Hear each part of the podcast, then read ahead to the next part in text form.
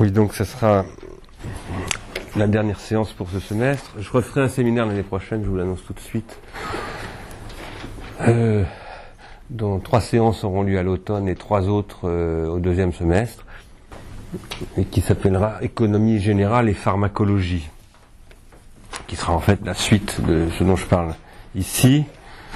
Ce dont je parle ici, euh, ben, je, je n'ai pas réussi à aller euh, jusqu'où je voulais aller, donc euh, ça sera euh, en fait la poursuite de ce séminaire, mais sous un autre nom. Ce séminaire-ci, je vous rappelle qu'il s'appelle euh, de la psychopolitique à la noopolitique, mais il avait aussi pour titre ou sous-titre économiser, c'est prendre soin. Et dire que économiser, c'est prendre soin, ça veut dire que économiser, c'est produire de l'attention, puisque euh, ce que j'appelle le soin, c'est dans tous les cas ce qui produit des formes d'attention qui peuvent être extrêmement diverses, mais qui euh, les, les- les- formes d'attention dans les sociétés chamaniques sont absolument radicalement différentes des nôtres, par exemple, Euh, enfin radicalement jusqu'à un certain point, et très différentes, disons. Mais dans tous les cas, il s'agit de formes d'attention au double sens que je donne à ce terme, à la fois psychologique et social. Et c'est la raison pour laquelle l'attention, je vais développer cela plus avant, c'est en fait ce qui concrétise ce que j'appelle avec Simondon la transindividuation. C'est ce qui fait passer du psychique au social. Euh, Vous voulez répéter le terme? la transindividuation, qui est un, je ne vais pas le redévelopper parce que je l'ai développé maintes fois dans ce séminaire, qui reprend le concept de transindividuel en fait de Gilbert Simonon et moi j'essaye de théoriser le processus de production du transindividuel et j'appelle ça le processus de transindividuation. Alors, euh, une mot politique, ce dont j'ai parlé, euh, euh, ce dont j'ai évoqué le, projet, notamment dans la séance précédente, qu'est-ce que ce serait? Eh bien, ce serait ce qui consisterait à mettre en place, par des politiques de régulation, parce qu'une politique, c'est toujours ce qui donne de la régulation,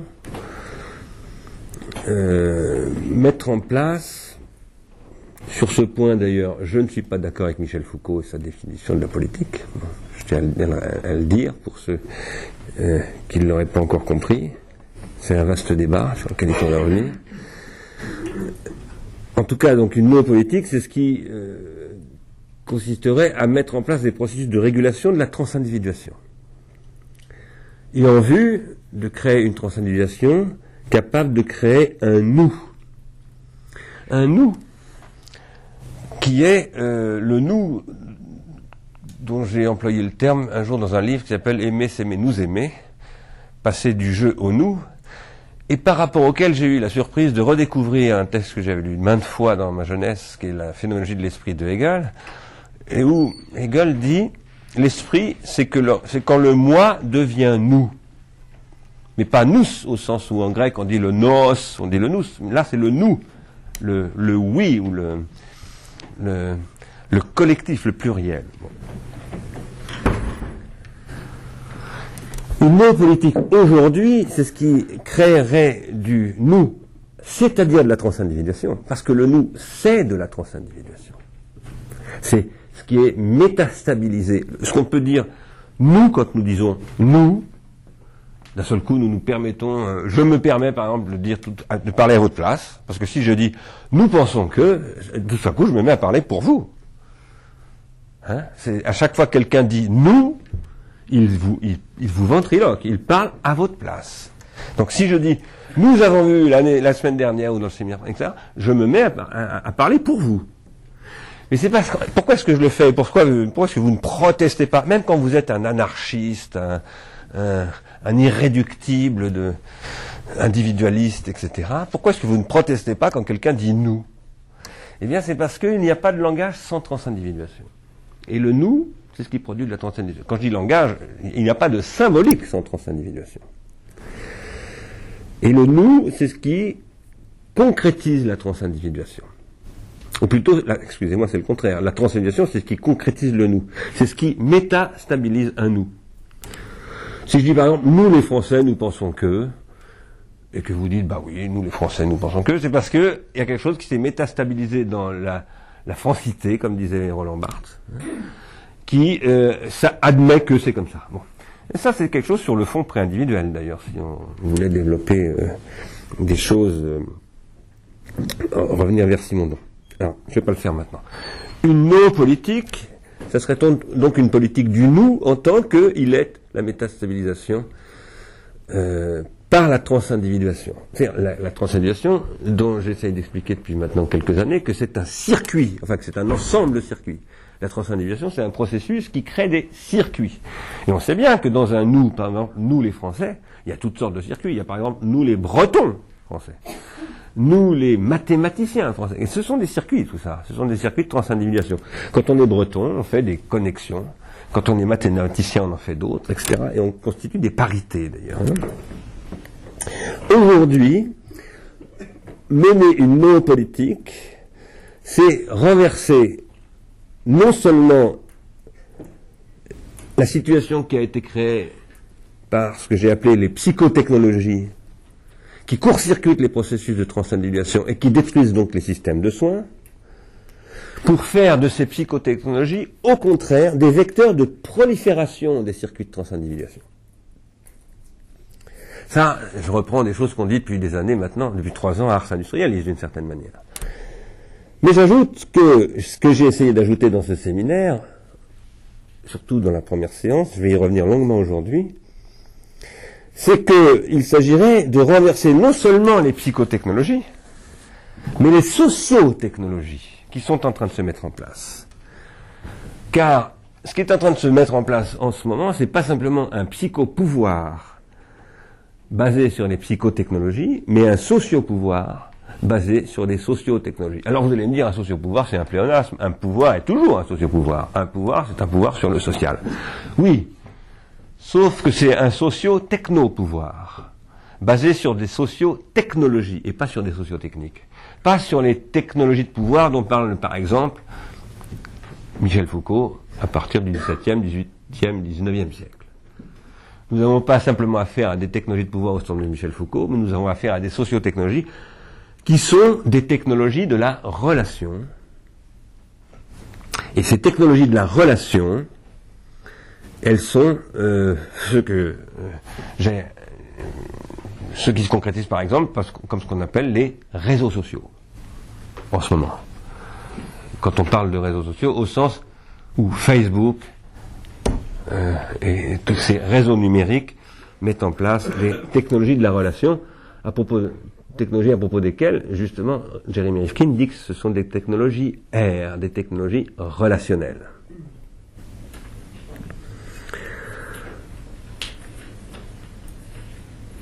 Et s'il est vrai que l'attention, essayé de le démontrer, est ce qui lie le psychique et le collectif, le jeu et le nous, etc., alors les réseaux sociaux, entendus dans ce sens-là, dont je vous rappelle que la première séance de séminaire, je vous ai annoncé que Facebook avait atteint 61 millions de membres. Eh bien aujourd'hui, il est à 75 millions de membres. C'est une véritable, ça progresse beaucoup plus vite que la fièvre espagnole. Les réseaux sociaux constituent la forme la plus avancée des technologies de captation et de contrôle de l'attention, non seulement sur le plan psychique, mais bien sur le plan social, et donc comme processus de transindividuation. Une technologie de réseau social, c'est une technologie de transindividuation.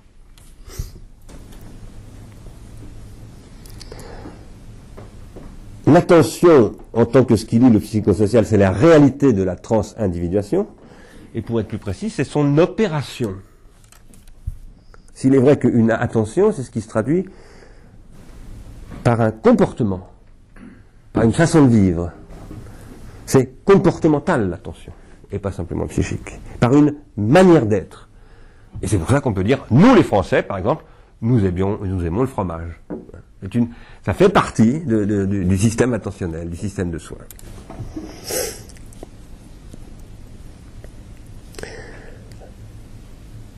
J'avais commencé ma séance, première séance de ce cycle de séminaire au mois de mars, début mars, en, en insistant sur les opérations de concentration industrielle spectaculaire qui étaient en cours particulièrement l'opération que Microsoft tentait par rapport à Yahoo. Vous avez vu comme moi dans la presse que finalement Microsoft a renoncé à l'opération. Ne croyez pas du tout que c'est une façon de reculer. Euh, ça ne fait que ça n'arrête pas de bouillonner depuis depuis cette opération de Microsoft dans ce secteur-là, et ça n'est que tout, tout début. C'est là qu'est en train de se reconfigurer très en profondeur l'ensemble du système d'information mondial par la prise de contrôle des réseaux sociaux, qui constitue, disais-je, un nouvel âge de la réticulation. Vous allez me dire, et vous aurez raison, que le social, c'est du réseau. Dès que on décrit, j'en ai déjà parlé et j'y reviendrai encore, un réseau social, par exemple, on est Lévi-Strauss, on est en Amazonie et on cherche à décrire une tribu ou je sais pas quoi, on cherche à reconstituer le réseau. Ce qui est d'ailleurs très intéressant dans les tribus euh, indiennes de l'Amazonie, c'est que ces réseaux sont relativement descriptibles et appréhendables presque à vue d'œil, euh, sans observation macroscopique avec un Institut national d'études démographiques ou je ne sais pas quoi, parce que ce sont des, groupes constitués de quelques centaines d'individus, voire moins. Il y a des groupes, les Esquimaux, qui sont de quelques dizaines d'individus, et on peut décrire. Et là, on peut observer, en quelque sorte, à l'œil nu, euh, des processus euh, réticulaires dont la fameuse description dans Triste Tropique par Lévi-Strauss de la façon de se constitue un système tribal Nambiquara, etc., etc. Le social, c'est du réseau. Mais aujourd'hui, les réseaux passent par des industries de réseau. Et c'est ce que j'appelle un nouvel âge de la réticulation dont je disais, je répète des choses là, hein, c'est pour recadrer mon intervention, je répète des choses que j'ai déjà dites, dont je disais que ce nouvel âge de la réticulation, c'est indubitablement un nouvel âge de la grammatisation. Et je, je crois pouvoir affirmer que c'est un stade très important de la grammatisation, très exceptionnel dans sa portée. Pourquoi? Parce que ce stade de la grammatisation, il encode, il discrétise, il reproduit, il permet de calculer, de manipuler, de représenter, d'exploiter, etc. Non seulement des éléments discrétisables dans des flux, par exemple comme les flux du visible, les flux de la parole, etc. Tout ce que j'avais décrit comme étant les processus de grammatisation, depuis euh, les premiers systèmes d'écriture jusque euh, la discrétisation du son numérique à l'IRCAM, par exemple, hein, qui permet de faire énormément de choses dans le domaine musical dont aussi le fichier peer-to-peer, l'échange de fichiers, etc. Tout ça, ça fait partie de la grammatisation. Mais là, ce sont les mécanismes de transindividuation eux-mêmes qui sont formalisés, reproductibles, etc., etc. J'y reviendrai à nouveau. Qui sont grammatisés et donc manipulables. Et donc manipulables. Et donc exploitables, pilotables, etc. À n'en pas douter de ce processus qui n'est pas du tout un processus euh, épiphénoménal et temporaire, contrairement à ce qu'a déclaré il y a quelque temps un grand ponte de la stratégie de l'observation du devenir numérique dans le journal Le Monde il y a deux, trois mois, même moins, un mois, dans lequel il a dit tout ça, les réseaux sociaux, c'est du vent. Je crois qu'il se trompe absolument. Facebook, c'est peut-être du vent. Mais Facebook est le premier, un des premiers euh, éléments d'un processus extrêmement important dans lequel, d'ailleurs des gens qui sont dans cette salle qui sont spécialisés de ces questions, dans lesquels se développe ce qu'on appelle le réseautage, qui a été développé déjà depuis un bon moment entre les entreprises, entre les, sous-traitants et les grands et les grands groupes, etc., qui sont des technologies au départ de logistique, de management, etc., et, mais qui maintenant sont en train de circuler dans la société, véhiculées soit par des étudiants de je ne sais plus quelle université de Californie qui ont créé Facebook et ça a créé 71, 75 millions maintenant d'adhérents en très très peu de temps, soit par Skyblog euh, avec ses, réseaux de blogs euh, en France, etc., etc. Il ne fait pas de doute que ceci va produire de toutes nouvelles formes de relations sociales, toutes nouvelles euh, dont on pourrait très aisément imaginer et craindre, et je dirais que c'est même ce qui est le plus probable que ces, formes sociales soient en fait des formes asociales, des formes antisociales, dans un premier temps en tout cas, mais dont par ailleurs je pose dur comme fer que le social ne se reconstituera qu'en passant par ces nouvelles formes. Sinon, euh, il ne se passera qu'un divorce entre une société plus ou moins ghettoisée dans un ghetto doré de réserve d'Indiens, qui sera ceux qui se protègent de ça, et qui protègent leurs gosses de ça, etc. Et puis tous les autres qui seront là-dedans. Et que ceux qui seront dans le ghetto appelleront les barbares ou je sais pas quoi. Et ça, ça n'est ni du social dans le ghetto, ni en dehors du ghetto. Euh, une société clivée comme ça, c'est une société qui est en train de se détruire. Ceci relève donc, disais-je tout à l'heure, de ce que Rifkin appelait les technologies R, les technologies relationnelles. Mais je dirais que ces technologies relationnelles sont des technologies rétentionnelles. Il y a des agences, j'en ai beaucoup reparlé dans la deuxième séance, les rétentions primaires, les rétentions secondaires, avec des rétentions tertiaires que sont ces technologies de réseau, de réseaux sociaux, qui tout à coup, les rétentions tertiaires, deviennent non plus simplement un disque qui permet d'enregistrer de la musique ou ce magnétophone qui va me permettre d'aller mettre ça sur le site d'Ars Industrialis ou je ne sais quoi, ou les notes que vous êtes en train de prendre pour structurer votre attention et en même temps pouvoir les relire, ou les notes que j'ai prises pour préparer cette conférence. Mais des rétentions tertiaires qui sont des cribles, on pourrait presque dire des concepts.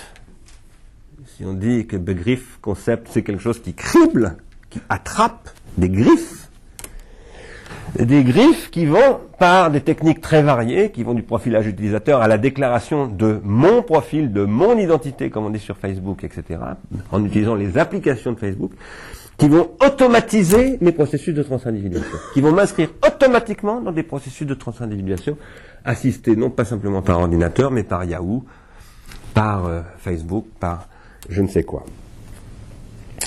Et là, ce sont donc bien des rétentions tertiaires, des technologies rétentionnelles, donc, mais qui sont des rétentions tertiaires très complexes, qui vont surdéterminer mes activités rétentionnelles primaires et secondaires, pour créer quoi? Des processus d'individuation non plus simplement psychique, mais bien collective. Tout à coup, avec les sociotechnologies, on a vraiment affaire à des technologies de production d'individuation collective automatisées, standardisées, contrôlées, grammatisées par des processus technologique. Et comme je l'avais dit, pour reprendre la première séance en introduction de la deuxième, dans ce qui se joue là, comme à chaque fois qu'un nouveau pharmacone intervient, cela dit, donc je ne suis pas en train de vous dire l'horrible avenir qui nous tombe dessus, non, c'est de la pharmacologie. À chaque fois qu'un nouveau pharmacone nous tombe dessus, sauf que ce pharmacone-là, il touche des milliards d'individus, évidemment. Donc euh, on n'est plus au niveau des dizaines ou des centaines de, de personnes des sociétés observées par les strauss ou même des millions de personnes que nous sommes, nous, dans les sociétés occidentales. Nous sommes au niveau des milliards. Car c'est, c'est ça l'horizon de, de ces choses-là. Dans tous les cas où il y a des mutations pharmacologiques de cette, ampleur, de cette nature plutôt, pas de cette ampleur forcément, mais de cette nature, c'est-à-dire où la pharmacologie vient modifier les organisations sociales, hein, car la pharmacologie modifie toujours les organisations sociales. Il y a des dangers euh, de perturbation des rapports entre les différents niveaux de ce que j'appelle l'organologie générale. Niveau 1, c'est l'individu psychique et physiologique. Niveau 2, c'est le, système des individus techniques et les organes, les, les pharmacas, le niveau euh, technologique. Et niveau 3, c'est le niveau social, c'est les organisations sociales. Donc, organes psychophysiologiques, organes techniques, organes sociaux. C'est ça, les trois niveaux de l'organologie générale. Dans le cas présent, l'automatisation des systèmes de transindividuation, c'est ce qui risque de créer une confusion entre le niveau 2 et le niveau 3. C'est ce qui risque de soumettre le niveau 3 au niveau 2. Ou plus exactement, de soumettre le niveau 3 à ceux qui contrôlent le niveau 2. Et de faire qu'en contrôlant le niveau 2, on puisse prendre le contrôle du niveau 3. C'est ça le vrai danger est évident que euh, on a été tout à coup les grands naïfs que nous sommes tous d'ailleurs hein, face à ces questions, car nous sommes toujours surpris par ces par ces processus. j'ai reçu un mail, je me souviens, je vous dirai pas de qui, euh, qui est un petit peu connu, de quelqu'un à propos de Facebook, quand on a appris que Facebook avait vendu ses profils à des annonceurs publicitaires, qui m'a dit Ah, quelle horreur, etc., quelle déception. C'était, c'est tout, tout à fait prévisible.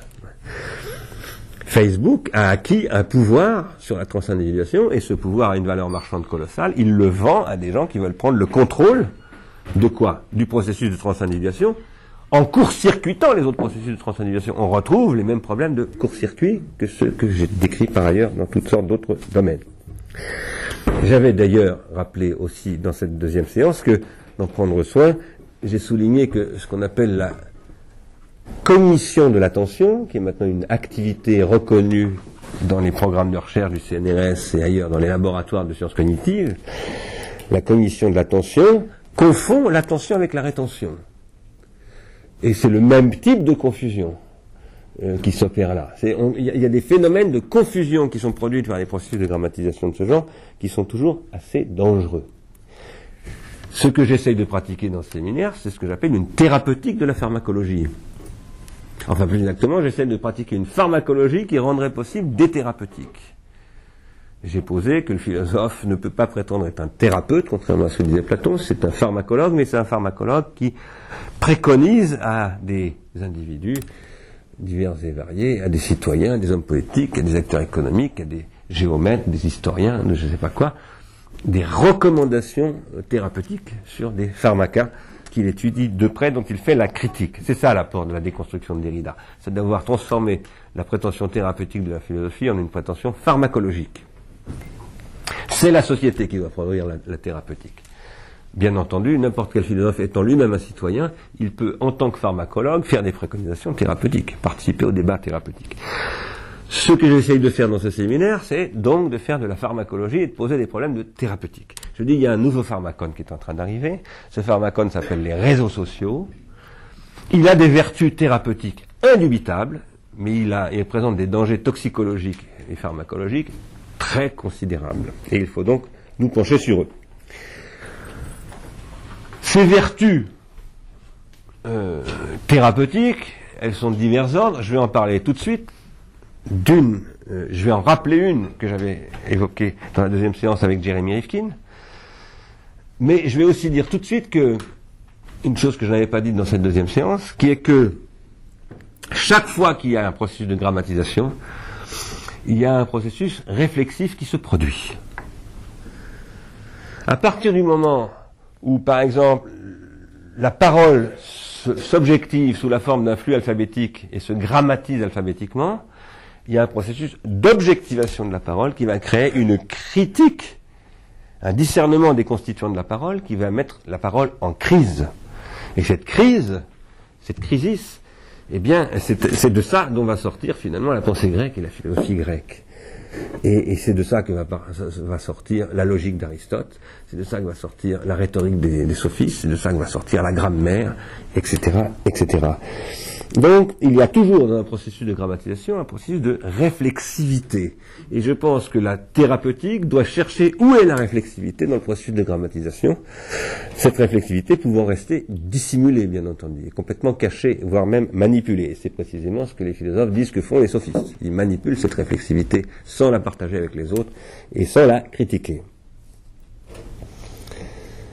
J'aurai pas le temps de revenir là-dessus euh, en détail aujourd'hui, mais j'y reviendrai dans le prochain séminaire. Quoi qu'il en soit, j'ai essayé de, dans la deuxième séance surtout, de poser cette question de l'intérêt des réseaux sociaux en, me retournant vers Jeremy Rifkin et vers ce texte de Rifkin que Rifkin a, fait pour la Commission européenne en invitant la Commission européenne, vous vous en souvenez, à adopter une nouvelle politique énergétique. Et euh, je ne vais pas rappeler la théorie de Rifkin, grosso modo, que dit-il C'est qu'il dit que en articulant euh, l'hydrogène comme technologie de stockage des énergies renouvelables et le modèle Internet comme réseau social, on pourrait mettre en place un type de production énergétique absolument nouveau, et que ce type de production énergétique absolument nouveau, ça c'est moi qui le dis, c'est pas Rifkin, mais c'est presque écrit dans son texte, il, ne repose plus sur l'opposition entre producteur et consommateur, il devient une économie de la contribution. ça m'intéresse énormément, parce que ça, c'est très proche des idées que je défends ou que défend Ars Industrialis.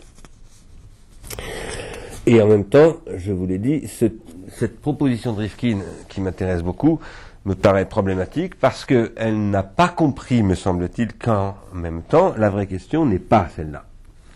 Et c'est pourquoi Rifkin dit le grand défi de la nouvelle révolution industrielle, du nouveau modèle industriel que l'Europe devrait inventer, c'est l'épuisement du pétrole et le développement de nouvelles énergies renouvelables de subsistance, produire de la chaleur avec les poubelles et la stocker, cette chaleur sous forme d'hydrogène et la faire circuler sur des réseaux bidirectionnels, etc.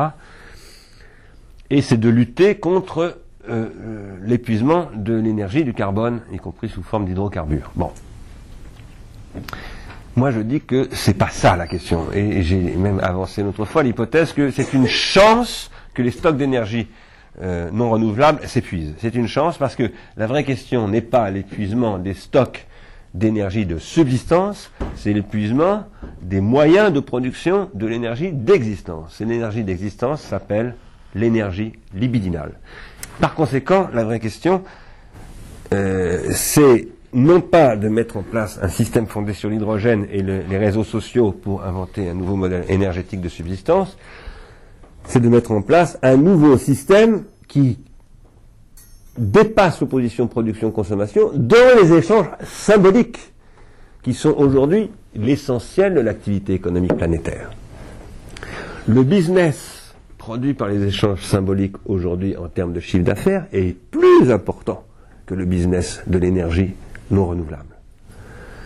C'est très important. Que le, que l'activité audiovisuelle, l'entertainment, les industries culturelles soit un poste aujourd'hui plus important aux États-Unis que l'aéronautique en termes de, chiffres à l'exportation, ça signifie que l'enjeu économique sur les, les, circulations euh, symboliques est beaucoup plus important en termes tout simplement de, de compte des nations que le poste de l'énergie.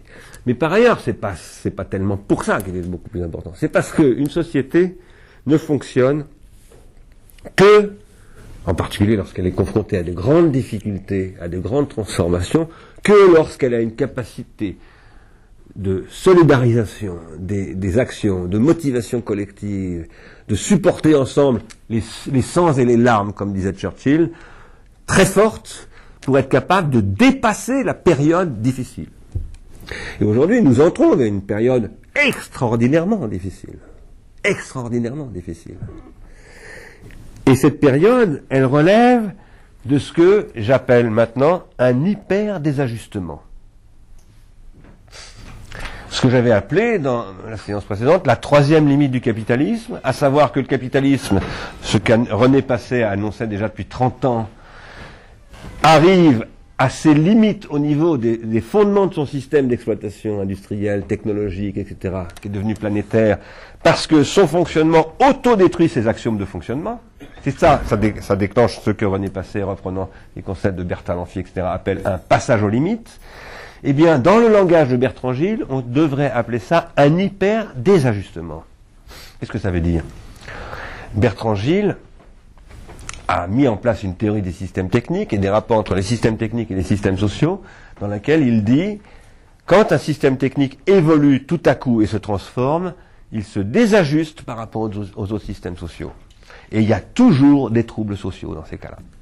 Par exemple, Bertrand Gilles dit, les révolutions du 19e siècle, on a appelé ce siècle le siècle des révolutions, sont créées par des processus de désajustement de ce type-là, qui créent tout à coup des tensions, parce que d'un seul coup, les acteurs économiques, les ouvriers de ces acteurs économiques, euh, euh, les structures de droit, etc., sont totalement bousculées par la croissance, par exemple, de la machine à vapeur, qui vient totalement remettre en cause des situations acquises, des stabilités sociales. Et la société se mobilise contre cette innovation. En même temps, Napoléon arrive, ou l'ordre napoléonien est arrivé, et dit en fait, on est maintenant dans l'âge du progrès. La bourgeoisie, c'est le progrès. Et donc, l'avenir est dans l'adoption des, mutations euh, technologiques. Donc, il va falloir ajuster et dépasser ces processus de désajustement. Bertrand Gilles dit l'histoire de l'humanité, c'est l'histoire des processus de désajustement. Il étudie à travers son histoire générale des techniques publiée dans la Pléiade, mais il dit à partir de la révolution industrielle, nous entrons dans un désajustement presque permanent. Que moi-même j'avais appelé l'innovation permanente, parce que les cycles de transformation des systèmes techniques deviennent de plus en plus courts, 70 ans pour la machine à vapeur, puis deuxième système technique une cinquantaine d'années, et maintenant un système technique dont on dit qu'il repose sur le silicium, mais qui est en permanente recomposition, qui est devenu structurellement instable. ne Se stabilise plus autour d'une technique qui ne bougerait plus. Nous avons vécu ça depuis la Deuxième Guerre mondiale pratiquement, hein, puisque le transistor c'est 1947, et ça c'est l'époque du transistor, c'est ça le silicium? En gros depuis 50, presque 60 ans, hein, 61 ans même. Si on dit que ça commence avec le transistor, ça fait 61 ans que nous sommes là-dedans.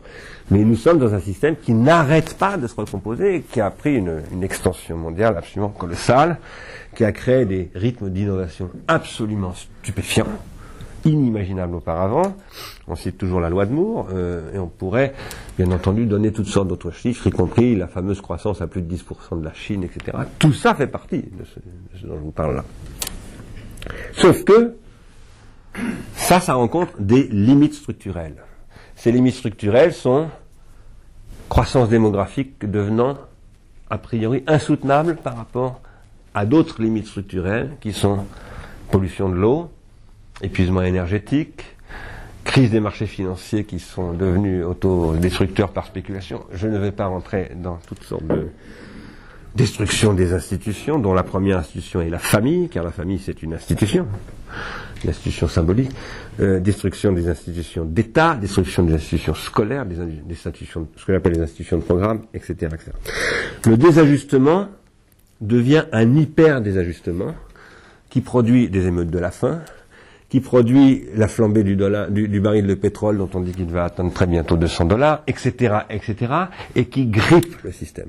Là, nous n'avons pas simplement à, faire un désajustement.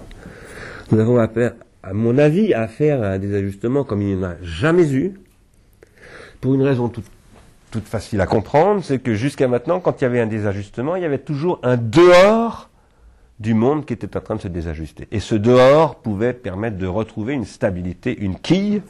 Euh, euh, par exemple, le système technique européen se désajustant pouvait se réajuster par rapport au système américain, etc. Puis il y avait un Occident par rapport à l'Union soviétique ou au bloc de l'Est. Il y avait ensuite un Occident industrialisé, y compris le bloc de l'Est, par rapport aux autres pays qu'on appelait les pays du Sud. Maintenant, ça s'intègre totalement. Et au moment où ça s'intègre totalement, ça se désintègre totalement. Parce que c'est à ce moment-là qu'apparaissent les très grandes limites, les très grands processus de désajustement, où finalement, le plus grand système qui s'oppose au système technique, la théorie du désajustement de Bertrand Gilles, c'est de dire que le système technique négocie toujours avec d'autres systèmes. Et ces systèmes, il y en a toutes sortes. Le droit, l'économie, l'éducation, la langue, le système politique, etc. Et il y en a un qui est très important, c'est le système géographique.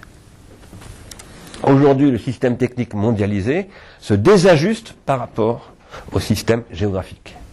Lorsqu'il est en train de produire un trou dans la couche d'ozone, lorsqu'il est en train de produire des changements climatiques, lorsqu'il produit des, des, phénomènes géosphériques de ce type-là, c'est le système géographique lui-même qui est perturbé par le système technique. Et ce système géographique, une des sous-composantes de ce système géographique, c'est le système géologique, eh bien, il proteste aussi dans sa sous-composante géologique en disant Mais moi, j'ai plus de pétrole. Le Figaro, hier, Figaro Économie, a fait deux pages, hier ou avant-hier, sur, euh, en disant Dans 40 ans, il n'y a plus de pétrole. Euh, C'était pas du tout le discours du Figaro il y a encore un an. Mon beau-père, qui est un grand lecteur du Figaro, n'arrêtait pas au nom du Figaro me dire Mais non, mais non, tout ça, c'est des conneries. Maintenant, il ne pourra plus me dire ça au nom du Figaro. Il me dira peut-être au nom de je ne sais pas quelle feuille de chou, mais plus au nom du Figaro. Parce que maintenant, pour le Figaro, ça y est, c'est officiel, il n'y en a plus que pour 40 ans.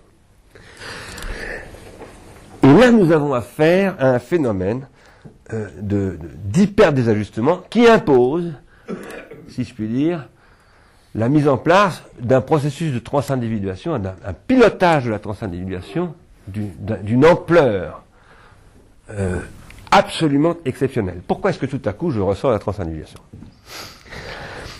Parce que lorsque le système technique et les autres systèmes sociaux se désajustent, ce qui fait la négociation entre le système technique et les autres systèmes sociaux, c'est ce que j'appelle le système mnémotechnique. Le système mnémotechnique, c'est ce que contrôlait jusqu'à la fin du XVIIIe siècle la cléricature, qu'elle fût monarchique, euh, du Vatican euh, ou autre, et généralement un composé de tout ça, euh, principalement de, donc de dimension religieuse et, et nobiliaire, ou qu'elle soit la technostructure, c'est-à-dire les clercs laïcs qui deviennent euh, finalement les énarques les profs d'université, les savants, etc., et qui eux sont là pour... Ça c'est Napoléon, c'est la conception napoléonienne du système mnémotechnique, euh, avec les grandes écoles, etc., ce qu'on appellera les élites qui vont faire les ajustements en développant avec le système mnémotechnique, en produisant finalement du projet social, qu'on appellera par exemple au XIXe siècle le progrès.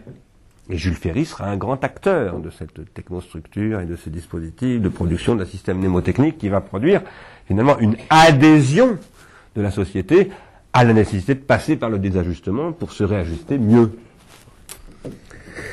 Mais aujourd'hui, le système mnémotechnique, qui est autrement dit le système des hypomnématas, vous m'avez bien compris, qui existe donc déjà à l'époque des Grecs et même à l'époque des Égyptiens, comme le disait très justement Rifkin. Vous vous souvenez, Rifkin son texte comme ça, en disant le système de l'énergie hydraulique des Égyptiens, sans l'écriture égyptienne, c'est-à-dire sans les mnémotechniques égyptiennes, il ne marcherait pas. Et c'est comme ça qu'il dit tout système énergétique suppose un système mnémotechnique, un système d'hypomnémata. Eh bien, ces hypomnémata aujourd'hui, Rifkin est à l'intelligence de comprendre que ça n'est plus l'écriture, ça n'est plus la presse, ça n'est plus les systèmes.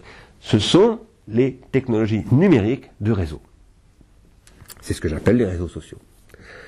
Si nous voulons que l'extraordinaire processus d'hyper-désajustement dans lequel nous sommes soit surmonté par la planète, ça veut dire que nous devons investir dans la transindividuation, dans ces nouvelles formes d'hypomnémata, de, de, systèmes mnémotechniques que sont les réseaux sociaux. C'est pour cela que j'ai décidé de traiter de ces questions dans ce séminaire au titre de ce que devrait être une nouvelle no politique. Alors je m'aperçois que comme d'habitude je suis extrêmement en retard. Donc je vais essayer d'accélérer, je ne vais plus improviser, je vais suivre mon texte parce que sinon on n'y arrivera pas. Tous ces considérants étant apportés, rappel des séances précédentes et introduction, venons maintenant à la matière d'aujourd'hui. Depuis une dizaine d'années,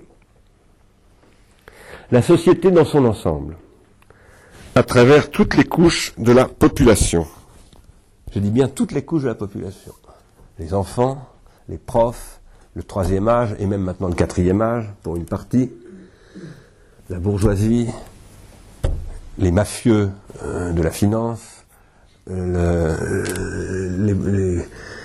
les, prolétaires, les, chômeurs, toutes ces couches de la population, toute la population, dans les pays industrialisés, comme dans les pays en voie d'industrialisation. Tous ne sont pas dans ce cas-là. L'Afrique n'est pas dans ce cas-là.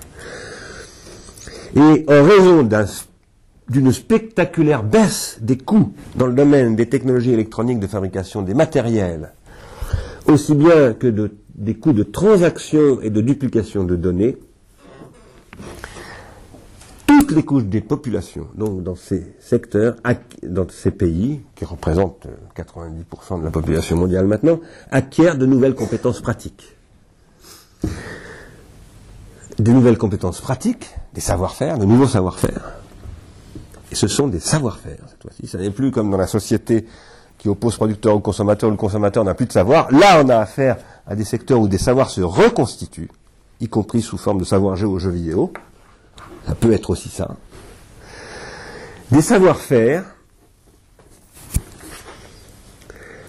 qui sont aussi des compétences analytiques et réflexives, des compétences critiques. Ces compétences, elles sont acquises et elles se développent, et elles se développent de manière extraordinairement spontanée, pas du tout voulue et délibérée, personne n'a voulu ça. Ça se fait tout seul, par la diffusion d'appareils numériques qui donnent accès à des fonctionnalités qui jusqu'alors étaient réservées, il y a encore très peu de temps, aux acteurs professionnels. Je vous donne un exemple. Indexer de la vidéo, taguer des textes, produire des métadonnées jusqu'à il n'y a pas longtemps ça faisait partie du génie informatique, des SGBD, comme on disait, les systèmes de gestion de bases de données. C'était pas du tout accessible au public. C'était des fonctions réservées à des professionnels, en plus très spécialisés.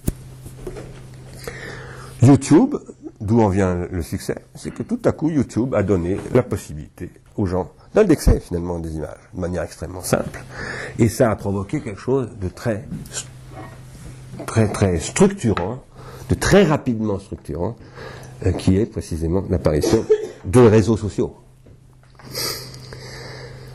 Je ne vous parlerai pas de toutes sortes d'autres fonctions, on l'a beaucoup plus repéré, le fait que les gens puissent produire du film, le diffuser, etc., que donc, avec tous les problèmes que ça pose, euh, le fameux castor pauvre etc., euh, mais ce qu'on appelle dans le jargon de, de ces nouveaux médias l'autoproduction et toutes ces choses, qui font que tout à coup, des fonctions qui avaient été en quelque sorte barrées et interdites par l'organisation production-consommation du modèle industriel du XXe siècle, redeviennent accessibles et transforment très profondément les structures, y compris en menaçant très gravement, par exemple, les grandes industries culturelles, la presse écrite, etc.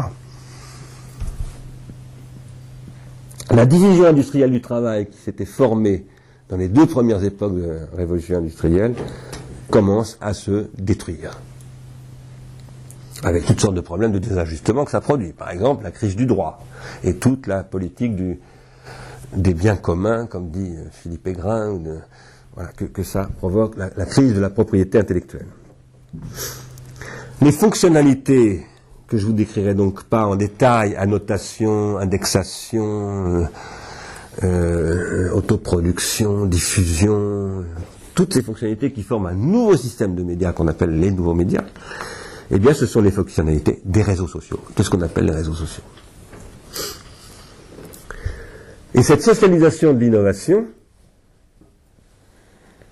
numérique engage de plus en plus souvent des formes sociales d'apprentissage qui paraissent s'auto-organiser et échapper au processus habituel de socialisation de l'innovation, de ce qu'on appelle l'innovation descendante. D'habitude, dans le monde industriel tel qu'on l'avait connu jusqu'à maintenant, l'innovation se faisait par un processus de descente vers la société, avec des laboratoires de recherche fondamentale qui avaient, euh, qui étaient repérés comme étant porteurs de transferts possibles dans la, la recherche appliquée, avec des secteurs de recherche-développement, de design, de marketing, de distribution. Enfin, je vous épargne tout ça que vous connaissez. Et ça donnait ce qu'on appelait de l'innovation descendante. Le développement des réseaux sociaux a fait apparaître ce qu'on appelle de l'innovation ascendante. Ou encore du crowdsourcing et toutes sortes d'autres, les foules intelligentes, enfin toutes sortes de concepts de ce type-là, qui tout à coup montrent que euh, il y a des processus d'innovation qui se produisent qui ne viennent pas de l'initiative industrielle, capitalistique, d'investissement économique, etc., mais qui viennent de comportements sociaux qui émergent tout seuls et qui s'auto-organisent. C'est vraiment comme ça. Hein. Facebook s'est fait d'une manière totalement euh, imprévue par quiconque. Wikipédia, pareil, et je pourrais vous en donner des dizaines d'exemples. Ce sont des processus tout à fait nouveaux. Pourquoi est-ce qu'ils se produisent? C'est parce qu'il y a un une rupture de système technique colossale et où l'innovation se produit, est produite par ceux qui ne sont pas dans le système technique précédent. Et ceux qui sont dans le système technique précédent, c'est ceux qui ont acquis ce qu'on appelle des rentes de situation. TF1, euh, les grands journaux euh, et tant d'autres. Et donc ceux qui arrivent comme innovateurs, ce sont des pionniers qui sont euh, tout simplement en train de découvrir la, puissance du nouveau système technique que les autres ne peuvent pas voir, parce que les autres regardent ce système technique avec leur euh, point de vue, avec leurs intérêts. Et comme le système technique nouveau n'est pas convergent avec leurs intérêts, ils ne voient pas le potentiel qu'il y a dans ce système technique-là.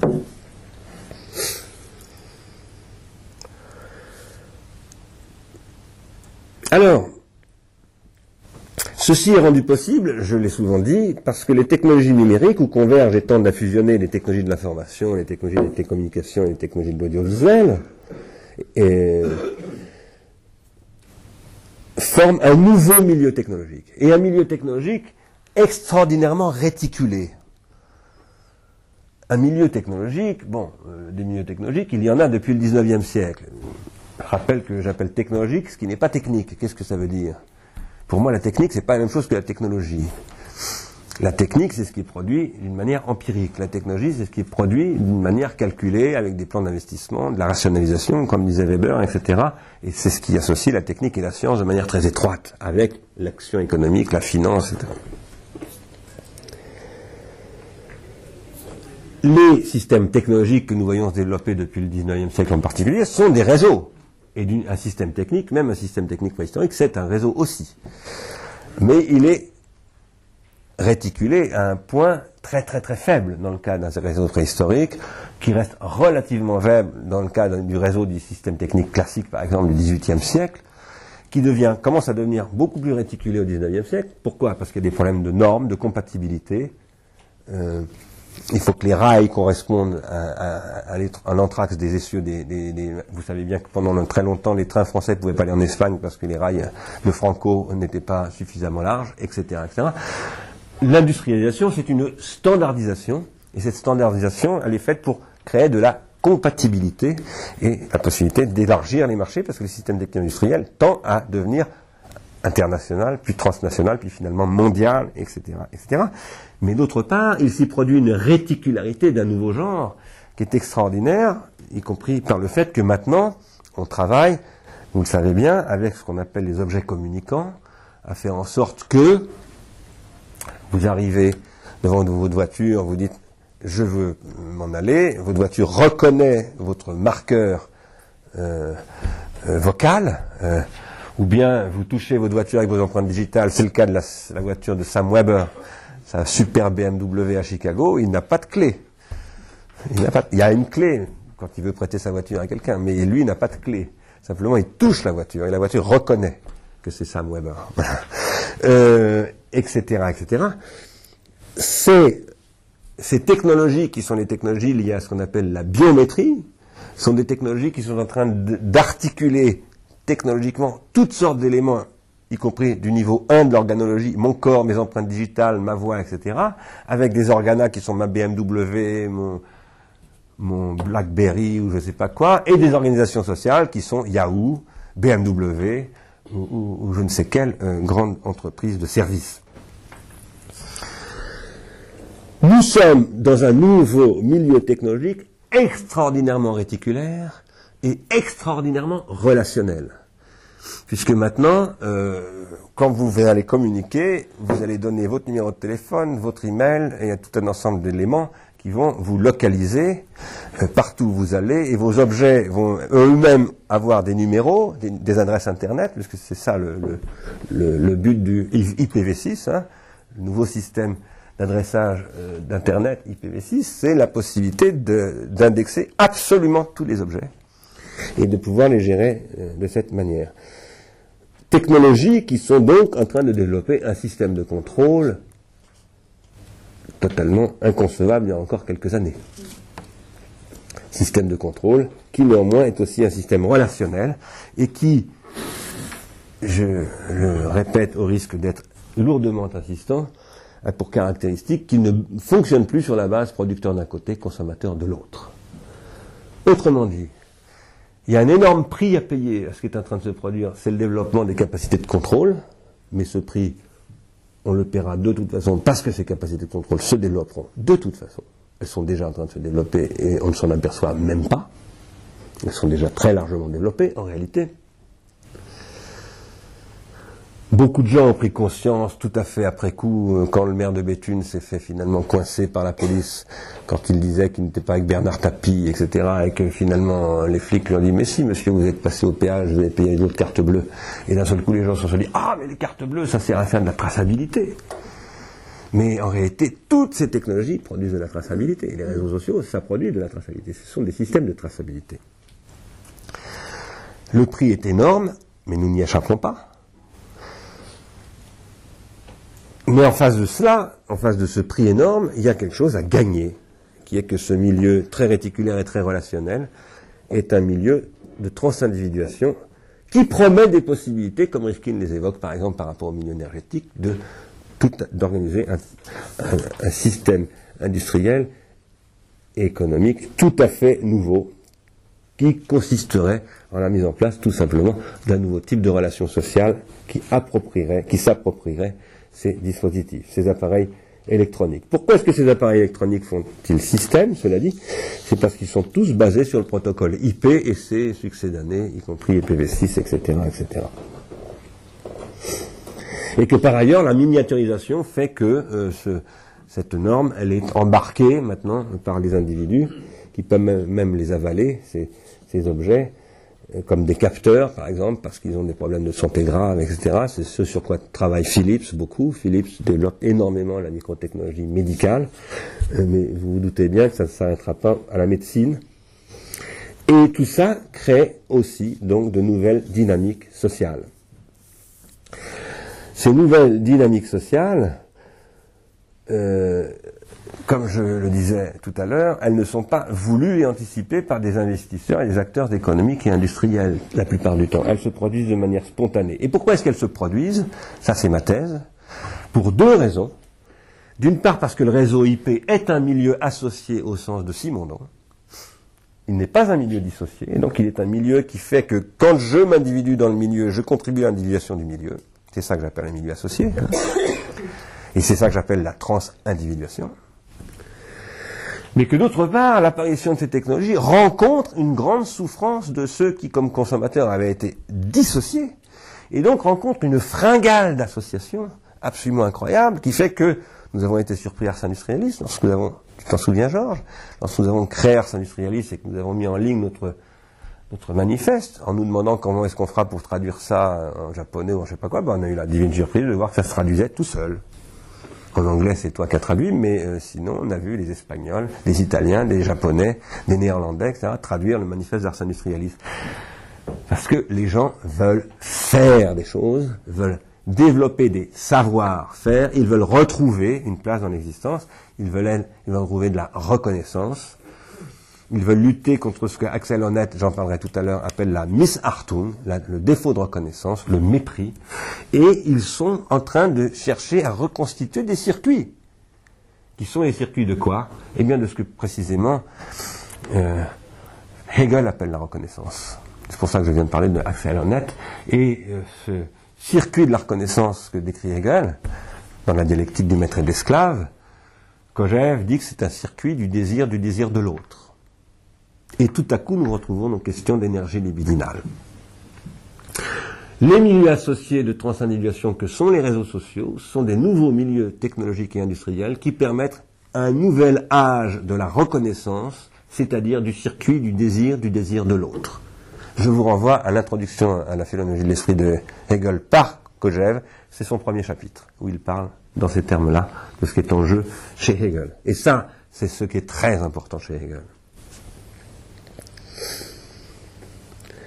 Pour parler plus précisément, les technologies, euh, du protocole Internet permettent de créer des nouveaux circuits de transindividuation parce que les circuits du désir du désir de l'autre, ça se traduit dans les langages de Simonon par des circuits de transindividuation, euh, très précisément. Et ces circuits de transindividuation, ils se mettent à proliférer grâce aux réseaux sociaux. Quand je dis réseaux sociaux, je ne pense pas qu'à Facebook, je dirais que d'une façon générale, le milieu Internet est un vaste réseau social. Et donc, ils sont massivement investis par des pratiques sociales que personne n'a anticipées, que personne n'a programmées, qu'aucune stratégie industrielle n'avait voulu susciter, et que le marketing essaye de récupérer derrière, hein, à toute vitesse, parce que celui qui a la plus grande intelligence de tout ça dans l'industriel, c'est effectivement le marketing. C'est le marketing qui comprend le mieux ça. Mais avec des discours là-dessus qui sont souvent, malgré tout, extraordinairement rustiques, pour ne pas dire primitifs. Euh, Reste que, il n'y a pas que le marketing qui comprend ça. Par exemple, les sciences et technologies de la cognition comprennent aussi ça. Et il y a maintenant toutes sortes de gens qui travaillent sur ce qu'on pourrait appeler, ils n'appellent pas ça comme ça, mais moi j'appelle ça comme ça, des technologies de la transindividuation. À l'INRIA, par exemple, il y a cinq laboratoires qui consacrent tout maintenant leurs activités aux réseaux sociaux à ce qu'on appelle les technologies web, mais qui sont des technologies des réseaux sociaux. On a beaucoup parlé de Web 2 ou de Web 3, appelez ça comme vous voulez, Web 2, Web 3, réseaux sociaux, technologies collaboratives, etc. Mais je pense que parler de réseaux sociaux, c'est très intéressant parce que ça pose le problème dans les bons termes, qui sont les problèmes de la transindividuation. Bien entendu, ces technologies de transindividuation peuvent être mises au service et même seront surtout mise au service de course, nouvelles formes de court-circuit dans la transindividuation. C'est ce que je vous disais tout à l'heure. Bien entendu, ces technologies attentionnelles nouvelles sont des technologies pharmacologiques, comme toutes les technologies, et comme tout pharmacone, elles permettent surtout, au départ, d'intoxiquer. Euh, elles, elles fonctionnent d'abord comme un poison, donc comme quelque chose qui déforme cette attention, et qui même la détruit. Mais c'est à nous qui nous, qui, soucions de pharmacologie et de thérapeutique, de dire, bah, faisons de ce poison quelque chose qui permet de le soigner. Voilà, la méthode ici, c'est la méthode de Pasteur. Euh, c'est avec le venin du serpent qu'on soigne celui qui s'est fait piquer par le serpent. C'est comme ça qu'il faut travailler. Il y a une autre façon de le formuler, c'est le défaut qu'il faut. C'est par le défaut qu'on peut développer ce qu'il faut. C'est ça la pharmacologie. Alors, ici, euh, il y a quelque chose de très important que je voulais vous dire, mais je n'arrive plus. Tout à coup, je m'aperçois que je l'ai, je l'ai perdu. Ça, c'est tout à fait étonnant. Euh, je veux souligner que ces technologies sont des technologies qui produisent du métalangage. Je vous disais tout à l'heure, un internaute qui euh, sur Internet aujourd'hui euh, produit des, éléments, engendre ce qu'on appelle des métadonnées, eh bien ces métadonnées portent bien leur nom. Et ces métadonnées, c'est du métalangage. Qu'est-ce que j'appelle métalangage? Roland Barthes a beaucoup parlé du métalangage. Il a dit euh, le métalangage, c'est le langage qui parle du langage, c'est le langage qui sert à décrire le langage. Eh bien, les métadonnées, ce sont des données qui servent à décrire des données. Et aujourd'hui, vous et moi, nous sommes producteurs de métadonnées, soit inconsciemment, parce que tout simplement, nous rentrons un certain nombre d'informations et automatiquement le système va, le concept, le begriff, va, par ses griffes, récupérer ces métadonnées, les implanter, les gérer et les exploiter, soit parce que nous les produisons volontairement et délibérément. Et évidemment, c'est là que c'est intéressant. Aujourd'hui, la société est en position de produire du métalangage il est évident qu'aujourd'hui, euh, la possibilité de production de métalangage de la société n'est pas exploitée par... Euh, je ne comprends pas pourquoi j'ai perdu ce passage où je parlais de métalangage. Excusez-moi, ça m'ennuie beaucoup parce que euh, j'ai perdu une feuille en fait. Voilà ce que je décris, je découvre.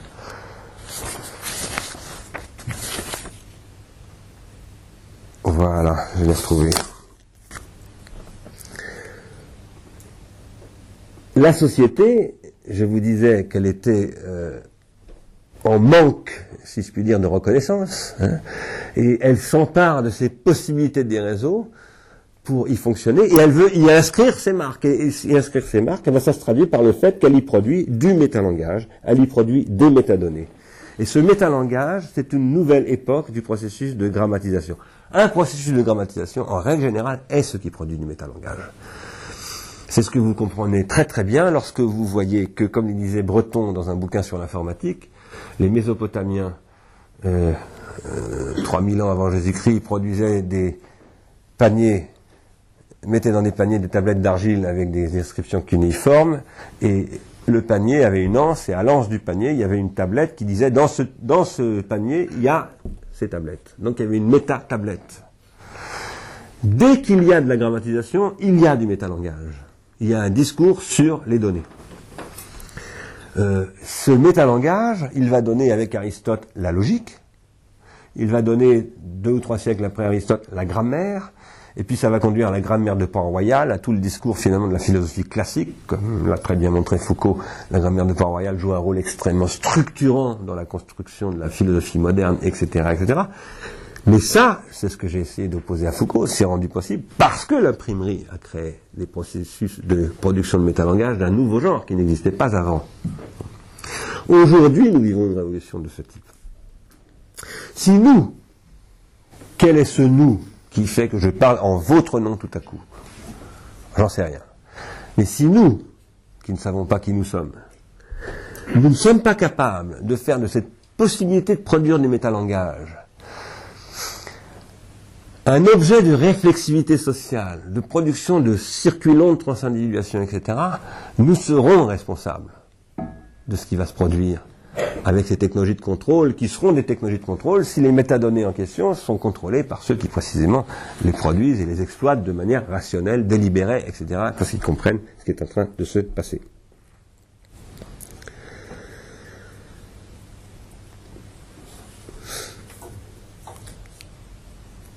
Dans tout ça, évidemment, ce qui est en train de se reconstituer, de se retramer, de se réticuler, ce sont des relations, donc, et je vous rappelle ici que dans la théorie simondonienne de l'individuation psychosociale, l'individuation, c'est la création de relations. La théorie, comme l'a très bien montré Jean-Luc Barthélemy, la théorie de, de, Simondon, c'est une théorie des relations. C'est d'ailleurs euh, pour ça que Barthélemy a parlé d'une théorie de la relativité chez Simondon. Simondon décrit des processus de transindividuation comme étant la création de relations qui, à un moment donné, se métastabilisent sous la forme de ce qu'il appelle des significations. Une transindividuation, c'est une métastabilisation d'une signification, qui est une relation qui va se métastabiliser. C'est-à-dire qu'à un moment donné, bah, qu'est-ce que c'est qu'une métastabilisation de relation? Ça peut être, par exemple, je suis devant le curé ou devant le maire et je dis oui. Voulez-vous épouler Madame Macha oui, vous avez créé une signification sociale. Cette signification sociale s'appelle une famille. Et c'est pas simplement, comme le dit très bien Simonon, euh, les relations, euh, euh, la transindividuation et les significations, c'est pas simplement dans le langage de la signification, c'est toutes sortes de choses. C'est des œuvres d'art, c'est des relations sociales de toutes sortes, etc. etc. Le développement des technologies relationnelles est en train de bouleverser absolument toutes les métastabilisation transindividuelle de relations que nous avons connues jusqu'à maintenant. Et donc il y a un enjeu énorme de revisitation de ce qui se produit là.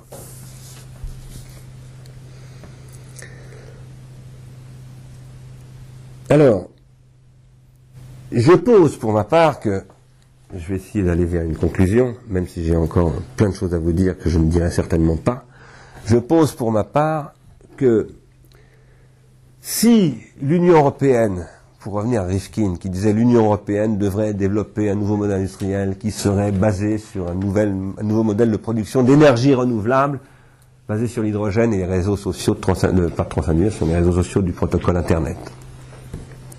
Si l'Union européenne doit mener une nouvelle politique industrielle, bien sûr qu'il faut faire ce que dit Rifkin. Je suis tout à fait d'accord. Pour autant que je sois compétent pour juger de la réalité de la possibilité d'utiliser l'hydrogène comme technologie de stockage.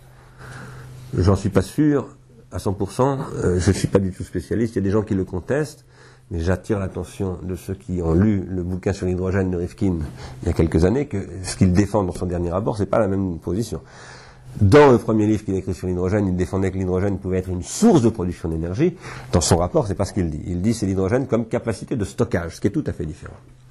Les physiciens ont opposé à ce que disait Rifkin le fait que l'exploitation de l'hydrogène comme source de production d'énergie, c'est extrêmement improbable, en tout cas à, moyen terme et même à long terme, que ce soit exploitable. Comme énergie de stockage, je n'en sais rien, mais c'est une autre question en tout cas. Sur la question de la possibilité d'utiliser le modèle Internet pour créer des réseaux de ce type, ça je crois qu'il faut prendre très au sérieux ce que dit Rifkin dans tous les cas. Mais la vraie question n'est pas celle-là. Je trouve que cette proposition est intéressante, mais la vraie question, c'est, vous disais-je tout à l'heure, c'est de créer des réseaux d'énergie libidinale, c'est-à-dire d'énergie existentielle.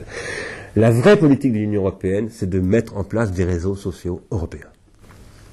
Non pas de chercher, comme la Bibliothèque nationale de France, à remplacer Google de manière ridicule, parce que personne ne remplacera plus Google.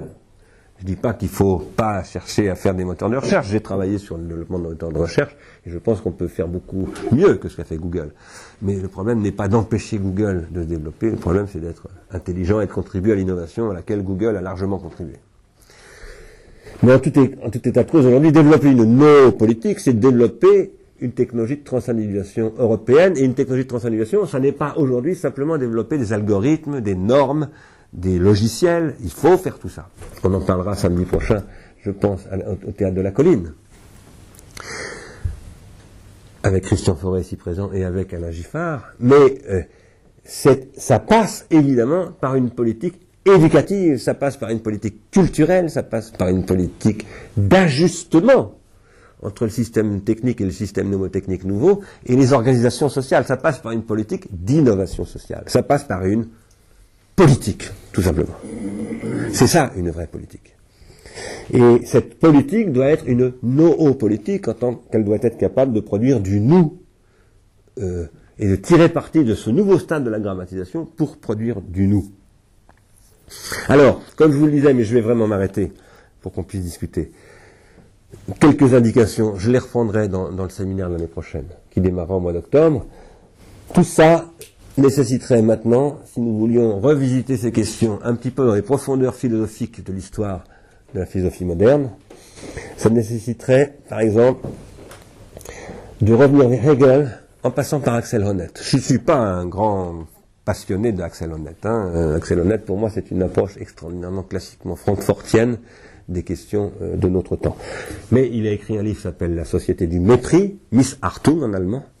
J'insiste sur un point, c'est que on traduit Miss Hartung par mépris, hein, c'est ce que ça veut dire en allemand. Mais Miss Hartung, ça veut dire non-attention, absence d'attention.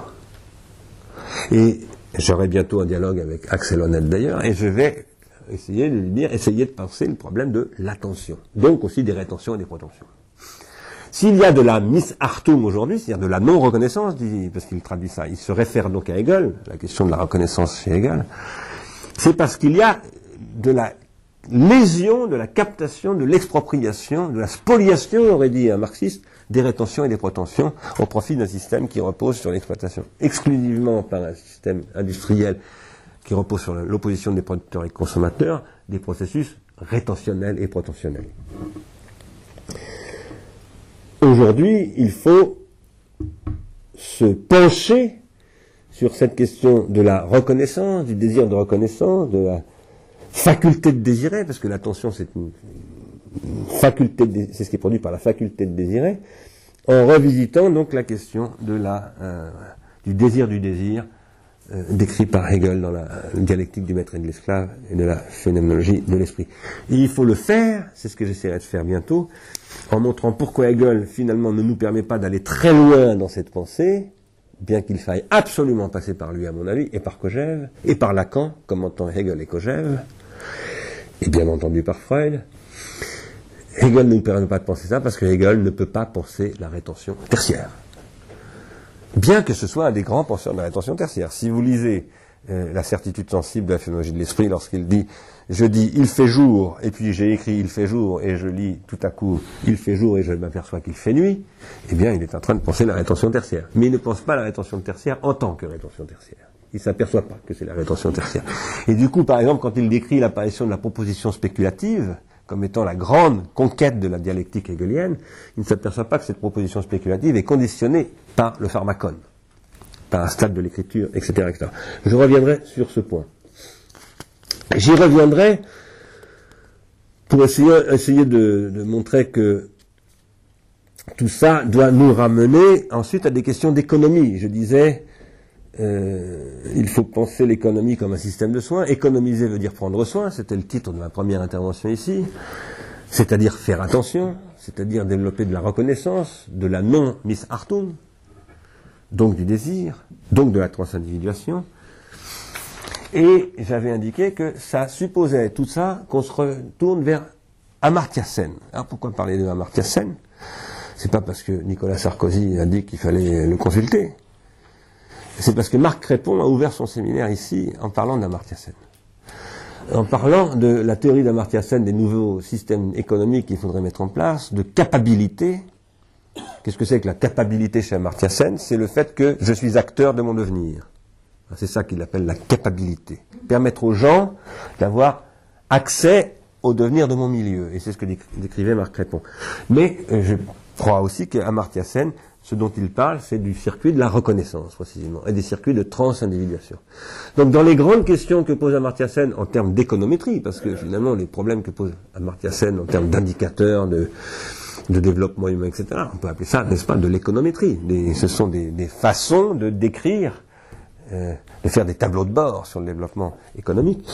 Eh bien, c'est d'introduire des dispositifs de description de ces processus-là. J'essaierai, dans la suite de mon séminaire, d'agencer ces questions, réseaux sociaux, transindividuation, reconnaissance et questions des facteurs de développement humain d'Amartya Sen et pas mal d'autres choses. J'avais beaucoup d'autres choses à vous dire, mais je suis comme toujours en retard, donc je ne vous les dirai pas.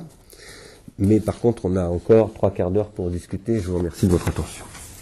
Voilà, la parole est à vous. Euh, moi, je Euh, ça m'intéresse Rifkin parce que je vois que vous nommez souvent Rifkin et je ne sais pas si vous avez vu euh, la fin du travail de Rifkin et lui euh, parle des organisations sociales, des associations, hein, la vie associative qui devient très importante pour tous. Vous l'avez pas dit, je le dis.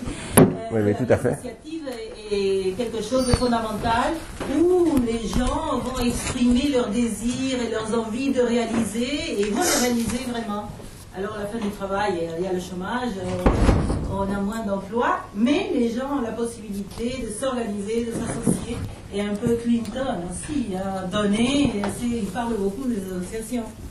C'est la nouvelle idée. On ne parle plus des syndicats comme à l'époque de Althusser et Lacan. Euh, c'est fini, on ne parle plus des syndicats ou des partis politiques ou tout ça, mais on parle beaucoup de la vie associative. Hein. En effet, euh, c'est extrêmement intéressant. Il y a finalement une, base continue chez Rifkin, depuis euh, ses premiers textes jusqu'au tout dernier, où on sent bien qu'il y a toujours un fond d'hypothèse qui reste présent. Mais, néanmoins, je suis très méfiant par rapport à ce que dit Rifkin, y compris dans la fin du travail parce que, malgré le. Je lui dois beaucoup, hein, parce qu'il me, donne vraiment des choses à penser, donc c'est quelqu'un pour qui j'ai beaucoup de, considération, disons.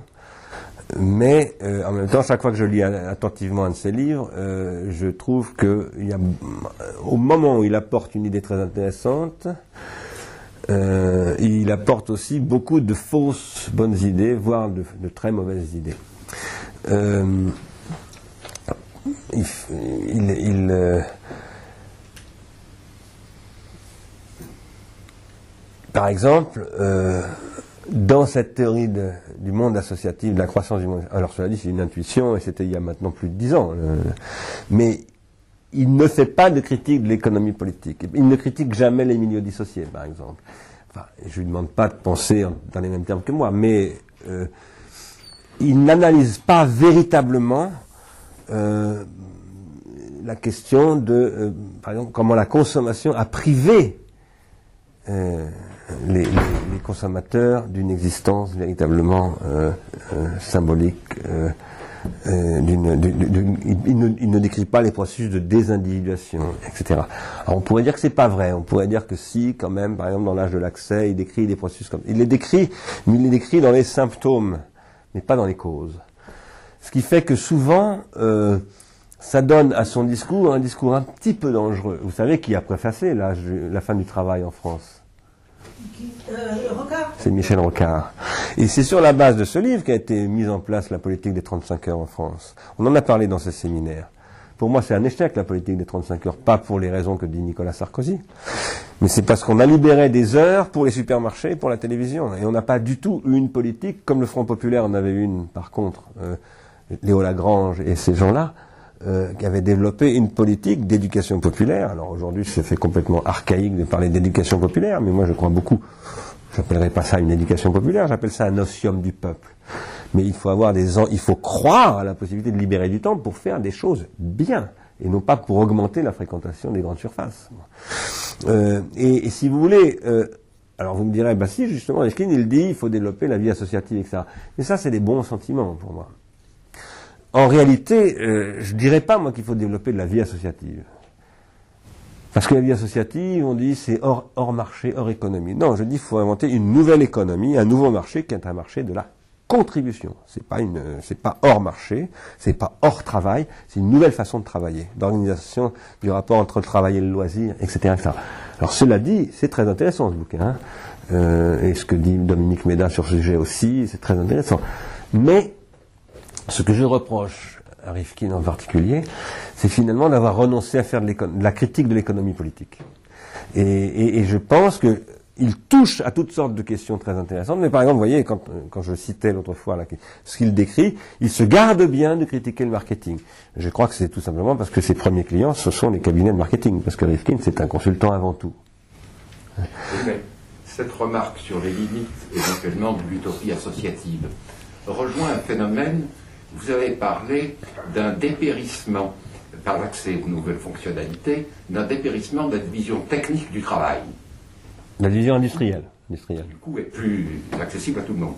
Mais en ce qui concerne la division sociale du travail, même lorsqu'elle apparemment elle se renouvelle, ce sont les mafieux qui deviennent des oligarques, etc. La division sociale du travail, qu'en diriez-vous? Elle n'est pas touchée, elle se perpétue. Et ça pourrait rejoindre le fait que, justement, euh, une utopie associative euh, n'arrive pas à germer. Pourquoi pensez-vous sur la division sociale dites-vous pourquoi dites-vous qu'elle se perpétue? Ah ben, euh, si vous voulez, les élites se reconstituent ailleurs. Le phénomène de l'oligarchie, ben voilà, est-ce que dans la recherche que vous poursuivrez, on pourrait en chercher jusqu'à quel point la division sociale du travail, même si elle change de catégorie, avant de parler de classe, mais euh, n'est pas quelque chose qui reste un invariant. Moi, je ne crois pas, mais je peux évidemment Ah ouais. me tromper. C'est la question qui me trouble. Oui, oui, je, je- je ne le crois pas. Alors, Sen, par exemple, euh, c'est tout à fait, c'est peut-être plus réaliste justement, c'est tout à fait magnifique d'ambition, mais euh, alors lui euh, semble tab- tabler effectivement sur de nouvelles couches sociales, sur l'émergence de nouveaux acteurs. Ben voilà, c'était ça ma, ma demande. alors avant de- de- d'essayer de, vous répondre et d'essayer de le faire brièvement, je voudrais donner une précision euh, de méthode. Les faits sur lesquels je m'a- m'appuie sont des faits qui restent assez microscopiques. Même si, quand je dis euh, Facebook, euh, 75 millions de- d'adhérents, alors qu'on était à 60 quand j'ai commencé mon séminaire il y a un mois et demi, euh, c'est pas totalement microscopique. Mais vous allez me dire, oui, mais Facebook, justement, c'est pas un bon exemple parce que c'est un, artefact. C'est ce que euh, disait ce type dont j'arrive pas à retrouver le nom. C'est un épiphénomène et Facebook, on en a parlé d'ailleurs ici. Alors moi, je vous répondrais, oui, mais Wikipédia, c'est peut-être pas complètement un artefact et un épiphénomène. Et ça, c'est sérieux. Et c'est quand même assez massif. C'est 100 millions, je sais plus combien, de notices aujourd'hui. Bon, c'est colossal. Dans toutes les langues du monde, c'est quelque chose de colossal. Vous, pourrez m'objecter, oui, mais ça reste quand même en marge. Eh bien, je pense dans ma théorie, dans ma théorie des, ruptures de, de système technique et des désajustements, c'est pas simplement la mienne, c'est précisément celle de Bertrand Gilles. Ce sont les phénomènes microscopiques qui sont importants. Parce que c'est toujours dans ces phénomènes-là que s'annonce, euh, c'est les pas de colombe, vous savez, de Nietzsche. hein. Euh, c'est là que s'annonce l'avenir. Euh, alors, toutes les colombes n'annoncent pas l'avenir. Toutes les colombes n'annoncent pas l'avenir. Mais moi, je crois que dans ces secteurs-là, où se passent des choses, et il y a quand même, ces secteurs ont quand même un poids vraiment important, parce que il faudrait qu'on parle, fait longtemps qu'on le dit, Ars Industrialis, il va falloir qu'on fasse une vraie séance sur le logiciel libre, un jour. Il faudrait qu'on en parle de manière très documentée, très, euh, très, je compte, moi, travailler bientôt avec euh, Roberto Di Cosmo, qui est un des grands spécialistes français de cette question, qui est informaticien, bon, et qui a beaucoup, beaucoup de choses à dire là-dessus. On va sûrement l'inviter à Ars Industrialis. Euh, on peut fabuler ou mys- mystifier avec le logiciel libre, et je ne voudrais surtout pas le faire. Mais en revanche, ce que je veux vous dire quand même, c'est que, vous le savez, de toute façon, le logiciel libre, aujourd'hui, c'est une réalité qui maintenant est prise en compte par tous les grands acteurs industriels de, de l'économie. euh. Et dans ce monde-là, je ne dirais pas, il y a une division du travail, hein, parce que je, je ne dirais jamais qu'il n'y a pas de division du travail. Il y a de la Tout à l'heure, je n'ai pas dit d'ailleurs que c'était la division du travail qui était remise en cause. division Industrielle.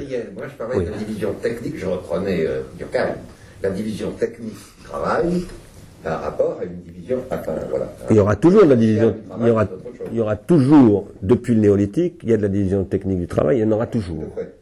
Et ça, je ne crois pas du tout à la disparition de la division technique du travail. En revanche, Vous montrez qu'elle dépérit dans la mesure où- non, non, non, non. Elle se- elle- elle- je ne dis pas qu'elle dépérit. Je dis qu'elle se transforme. J'habite une maison de campagne en ce moment où euh, c'est une maison qui a été fabriquée par le, pardonnez-moi de raconter des histoires de famille, qui par le grand-père de mon épouse. C'est, un bâtiment industriel. Il a été entièrement produit par ce, grand-père et ses ouvriers. Ce monsieur a tout fait. Il a forgé les, les- les huisseries, il a dessiné les plans, il s'est inspiré d'architectes d'ailleurs, mais il a absolument tout fait. Aujourd'hui, c'est totalement impossible. Et je disais l'autre fois, je ne sais plus où, que quand j'étais petit, moi j'habitais à Sarcelles, j'étais une famille assez modeste, euh, et dans les années 60 quand j'habitais à Sarcelles, c'est les années des Trente Glorieuses où les pauvres ont commencé à s'acheter des voitures. Et de chevaux, des, des 4L, des 4 chevaux d'abord. Et sur les parkings de Sarcelles, qu'est-ce que vous voyez à cette époque-là? Eh vous, vous voyez très souvent le samedi après-midi, les moteurs étaient par terre. Parce que les gens démontaient les moteurs de leur bagnole. Ils n'avaient pas l'argent pour les emmener au garage, de toute façon. Mais en plus, ils étaient passionnés de savoir comment marchait leur bagnole. Donc ils les démontaient entièrement, ils les remontaient, et puis elles marchaient très très bien leur bagnole. Pardon? Il existait des manuels. Bien entendu. Et, et- et mon frère avait une deux chevaux et on a ensemble démonté le moteur de sa deux chevaux. Et moi j'ai démonté le moteur de ce que j'appelais ma mob. Bon. Aujourd'hui, vous pouvez même, même votre garagiste ne peut pas démonter votre moteur. Même votre garagiste. Parce que la division industrielle du travail, ça n'est pas la division technique du travail. La division technique, je, vais vous expliquer pourquoi, tout de suite, ce que je veux dire en tout cas. Mon grand-père, pas mon grand-père, le grand-père de ma femme n'était pas forgeron. Mais il avait, il faisait travailler un forgeron. Il avait des chevaux à cette époque-là d'ailleurs. Et ce forgeron était aussi maréchal ferrant, c'est lui qui ferrait les chevaux. Sauf que ce grand-père savait forger. Et à un moment donné, il pouvait se dire, bon maintenant je vais m'y mettre, je vais faire travailler mes, ouvriers, etc. Je vais les faire forger. Il y avait une dissémination des savoir-faire qui était extrêmement grande. Ça ne veut pas dire qu'il n'y avait pas de division technique du travail. Mais il y avait une, une circulaire, y compris parce que quand vous alliez acheter une paire de savates, euh, encore au 19e siècle, dans une rue à Paris, ben, le type qui vous vendait cette paire de savates, il fabriquait devant vous les savates. Donc vous saviez comment elles étaient fabriquées, etc. Il y avait toute une circulation des savoir-faire qui existait, qui a disparu. Parce que l'économie industrielle, elle, elle a reposé sur l'occulte, sur ce qu'on appelle la boîte noire. Hier matin, j'étais d'ailleurs en, j'étais en Suisse, dans des écoles d'ingénieurs, et c'est un ingénieur en mécanique qui m'a ramené à la gare, et j'ai parlé de tous ces trucs-là, et il m'a dit, mais vous savez, moi aujourd'hui, je fais des cours sur comment on agence des boîtes noires, mais je ne sais pas ce qu'il y a dans les boîtes noires. Il est ingénieur en informatique, en, mécanique.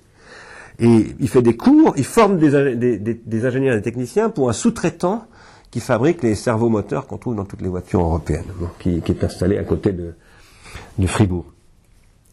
Mais on ne aujourd'hui, euh, le- le- la division industrielle du travail, ça n'est plus une division technique du travail. C'est une division industrielle du travail. Et là, on est en train de voir comment est remise en cause cette division industrielle du travail. C'est-à-dire que les gens ne veulent plus de la boîte noire. Qu'est-ce que c'est que le logiciel libre? C'est d'abord le fait que les utilisateurs des logiciels veulent pouvoir les démonter, c'est-à-dire accéder au code. Et lorsque, il y a deux ou trois mois, euh, Microsoft a dit, bon, on va donner accès à notre code, c'était une très très grande victoire du, logiciel libre. Et ça, c'est un processus majeur dans le secteur majeur de l'industrie. Maintenant, il ne faut pas faire une idylle de tout. Il ne faut pas être naïf. Il y a ce sont d'énormes combats qui se jouent derrière cela. Mais ce que je veux dire, quant à moi, ici, nous qui voulons, dans ce genre de séminaire, faire ce que j'appelle moi ici de la pharmacologie et de la thérapeutique de ces questions, eh bien, nous devons prendre conscience qu'il y a là une chance et que nous, avons un rôle à jouer dans la confirmation de l'ouverture de la boîte noire et dans la, la reconstitution de modèles sociaux qui reposent sur cette ouverture de la boîte noire. Voilà, vous voyez- ce que je veux dire. Alors après, ce que vous disiez sur l'association, moi quand je parle, parce que je parle d'association aussi hein, dans, dans certains de mes livres, non pas au sens où Rifkin en parle exactement, mais je crois énormément, quand je parle de milieux associés, bien entendu, je, je- je pense qu'il faut une renaissance de l'association. De ce point de vue-là, je suis proche de ce que dit Rifkin. Je dis que ça passe par une nouvelle organisation technologique et industrielle, une nouvelle économie politique que nous devons inventer, que j'appelle l'économie de la contribution, l'économie industrielle de la consommation, de la contribution et non pas de la consommation. Mais ceci suppose d'élaborer de nouveaux concepts d'économie politique. Il y a eu, j'ai failli appeler mon, mon, mon séminaire l'année prochaine Nouvelle critique de l'économie politique. Et puis là, je me suis dit, quand même, j'y vais un peu fort. Mais, parce qu'il faudrait que je sois un peu plus calé en économie politique. C'est pas, c'est pas le cas. Mais il y a eu une critique de l'économie, contribution à la critique de l'économie politique, qui a été la base de la pensée économique pendant deux siècles, ou un siècle et demi. Il n'y a pas eu de renouveau de la critique de l'économie politique, alors que l'économie politique a complètement évolué. Parce qu'on n'est plus du tout dans la même industrie qu'à l'époque de, Karl Marx. C'est tout à fait une autre industrie. Et donc nous devons réinvestir l'économie politique. Et ce que j'ajoute, c'est que cette économie, politique, c'est aussi une économie libidinale que Marx ne pouvait pas penser. Et c'est là qu'Amartya Sen m'intéresse, parce que je crois que ce que dit Amartya Sen, c'est que effectivement, Lui, il n'appelle pas ça du tout comme ça. Mais ce dont il parle, c'est de l'existence, l'économie de l'existence. C'est-à-dire l'économie l'INA, à mon avis. Est-ce que pour l'ouverture de la boîte noire que vous évoquez, Linux serait un exemple spécifique et, et typique Tout à fait. hein Tout à fait. Alors qu'il pose des tas de problèmes. Quand je vous disais que je voudrais inviter Roberto Di Cosmo, c'est parce que Roberto Di Cosmo, qui est un- vraiment un grand spécialiste de ces sujets, il enseigne sur ces, ces choses-là à l'Université Paris 7, par exemple, euh, travaille sur le problème du mauvais design de Linux. Il y a un problème qui se pose dans, le- dans le- les logiciels, euh, le logiciel c'est que les gens qui les utilisent sont des, des des informaticiens, et enfin pas des, ils sont des informaticiens amateurs, si vous voulez, beaucoup. Mais n'empêche que amateur ou pas amateur, ils deviennent informaticiens. Et, et que ceux qui ne sont pas du tout informaticiens, du coup, ont un mal de... Et donc, le design, le design des logiciels libres est de très mauvaise qualité. Enfin, en tout cas, est réputé être de mauvaise qualité. Il y a du travail à faire là, et pour élargir les cercles d'amateurs, d'ailleurs, pour, pour produire des cercles d'amateurs de design de logiciels libres, par exemple. Vous voyez Il y a tout un travail à faire là. Mais, mais ça, pour moi, c'est vraiment un nouveau monde industriel, là, pour le coup. Oui. Ah, Est-ce que nous pourrons euh, parler un peu du désir Vous avez parlé, je, je- je pose cette question en pensant à Walter Benjamin, euh, qui avait parlé lui aussi de la, de la fétichisation de, de la nouveauté euh, sous le régime capitaliste. Ah, vous avez parlé vous-même un peu aussi de l'immaturation du désir. Et, et je pense De là, vous avez dit Immat- Maturation du désir. Euh, euh, la fétichisation de, de nouvelles.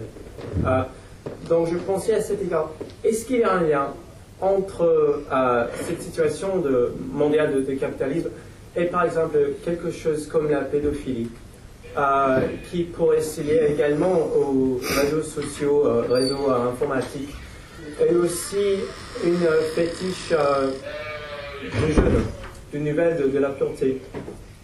Oui, oui, c'est une question très importante. Euh,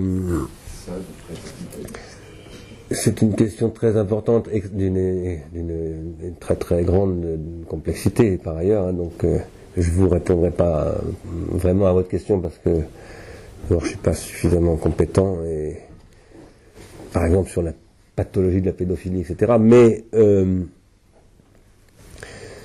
en revanche, j'ai essayé de montrer que les processus, ce que j'appelle les processus de dissociation, qui au départ, bon pour moi en fait ce que j'essaye de faire, quand je vous disais tout à l'heure une nouvelle critique de l'économie politique, c'est une nouvelle théorisation de la prolétarisation. hein.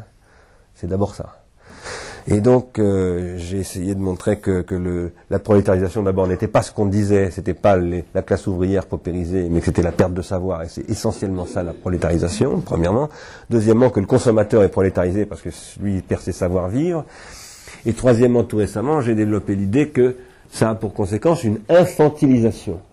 La prolétarisation produit de l'infantilisation, premièrement, et deuxièmement, un renversement des rapports entre les générations, y compris avec le fait que cette infantilisation ben, se traduit très pratiquement par le fait qu'on considère que les prescripteurs euh, de la consommation, je ne crois pas que j'en ai parlé dans ce séminaire, mais c'est important de le rappeler, euh, un grand cabinet dont j'arrive plus à retrouver le nom, euh, très connu en France, qui fait du marketing, de l'analyse de marché, etc. a- euh, il est vraiment très connu, a, apporté il y a à peu près deux mois un chiffre disant que 61% des actes d'achat étaient prescrits par les enfants. 61% des actes d'achat. Extrêmement important. Et ça, c'est une stratégie qui est menée depuis des années et des années par euh, les relations publiques américaines. Euh, je dis relations publiques tout à coup, au lieu de advertising. Pourquoi? C'est parce que le nom de l'advertising au départ c'est les public relations. Et si j'insiste sur ce point, c'est pour vous dire une chose, c'est que euh, au début du XXe siècle aux États-Unis, ce sur quoi on va travailler au niveau du capitalisme, c'est la relation. Edward Bernays est un théoricien de la relation. Les public relations, c'est vraiment la théorie des relations. Contrôler les relations. En particulier les relations intergénérationnelles et les modifier en les, en les perturbant, en court-circuitant les, les rapports intergénérationnels, etc., etc. Je pense que euh, le fait de poser l'enfant comme prescripteur dans une économie fétichiste de la nouveauté que décrit en effet Benjamin et avant lui euh, d'autres, euh, y compris Marx, bon, sans en parler en termes de nouveauté à proprement parler, mais euh, c'est évidemment quelque chose d'intimement lié à cette infantilisation qui est une, une façon de... Parce que toujours s'extasier devant le nouveau, c'est quelque chose d'un peu infantile, d'une certaine manière. Plus généralement, je pense que le phénomène de boîte noire, qui est une façon de produire des courts-circuits en, termes de division technique du travail, justement, hein, euh, il se traduit par des boîtes noires familiales, c'est-à-dire qu'on court-circuite la famille, on, en fait une boîte noire euh, qu'on agence comme ça, euh, et, ça aboutit à des, phénomènes tout simplement de pure et simple destruction, y compris d'interdits euh, dans les rapports intergénérationnels, euh, etc. Donc euh, voilà, ce que je suis capable de vous répondre à votre question. Je ne serais pas capable d'aller beaucoup plus loin parce qu'en fait c'est un sujet que je connais quand même très très mal. Je parle là surtout de la, pédophilie et de toutes ces, questions. Et, la question est très très compliquée.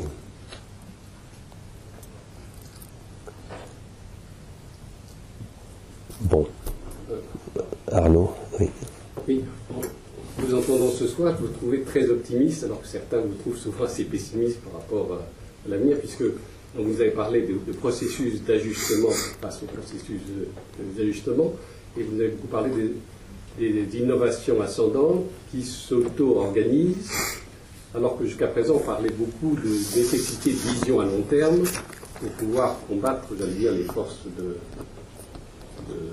de blocage j'allais dire, de, devenir pour, conserver les rentes de situation de, en parlant de, sur un plan économique. Alors, est-ce que peut-être. Car vous, vous nous avez parlé de politique européenne en disant qu'il est important de, euh, que l'Europe se mette. Est-ce que sur ces plans-là, vous pouvez nous éclairer entre oui, oui, notre vision, à, enfin, on espère, la vision à long terme et le, enfin, comment on peut s'ajuster Bien sûr. Merci de poser cette question.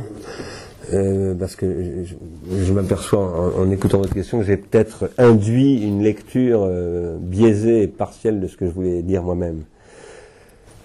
D'abord sur l'optimisme, je, je, le réponds souvent, vous avez peut-être déjà entendu le dire, moi je ne suis pas optimiste ni pessimiste, euh, je pense qu'il faut avoir des volontés politiques. Et je suis profondément pessimiste, si vous voulez, hein, mais très profondément pessimiste. je m'en suis d'ailleurs expliqué ici à la dernière séance, mais en même temps, je dirais que ça, ce sont mes états d'âme de mélancolique que je suis. Euh, il paraît que tous ceux qui font du travail intellectuel sont un peu condamnés à la mélancolie. Bon. Euh, ou. Pardon Oui, mais il paraît qu'il y a un lien étroit entre mélancolie et travail de l'intellect. Bon, ça se dit hein, depuis, depuis, Pardon Il y a des faits, bien entendu, qui, qui par ailleurs poussent à la mélancolie. Mais moi, je suis un terrain assez mélancolique. Euh, mais euh, ça, ce sont mes états d'âme. Mais euh, les concepts que j'essaye de produire au-delà de mes états d'âme ne sont ni optimistes ni pessimistes. J'espère qu'ils sont ni mélancoliques, ni hystériques, ni, euh, ni je ne sais pas quoi. ils essayent de produire de la volonté. je crois absolument à la nécessité de produire de la volonté politique. Voilà.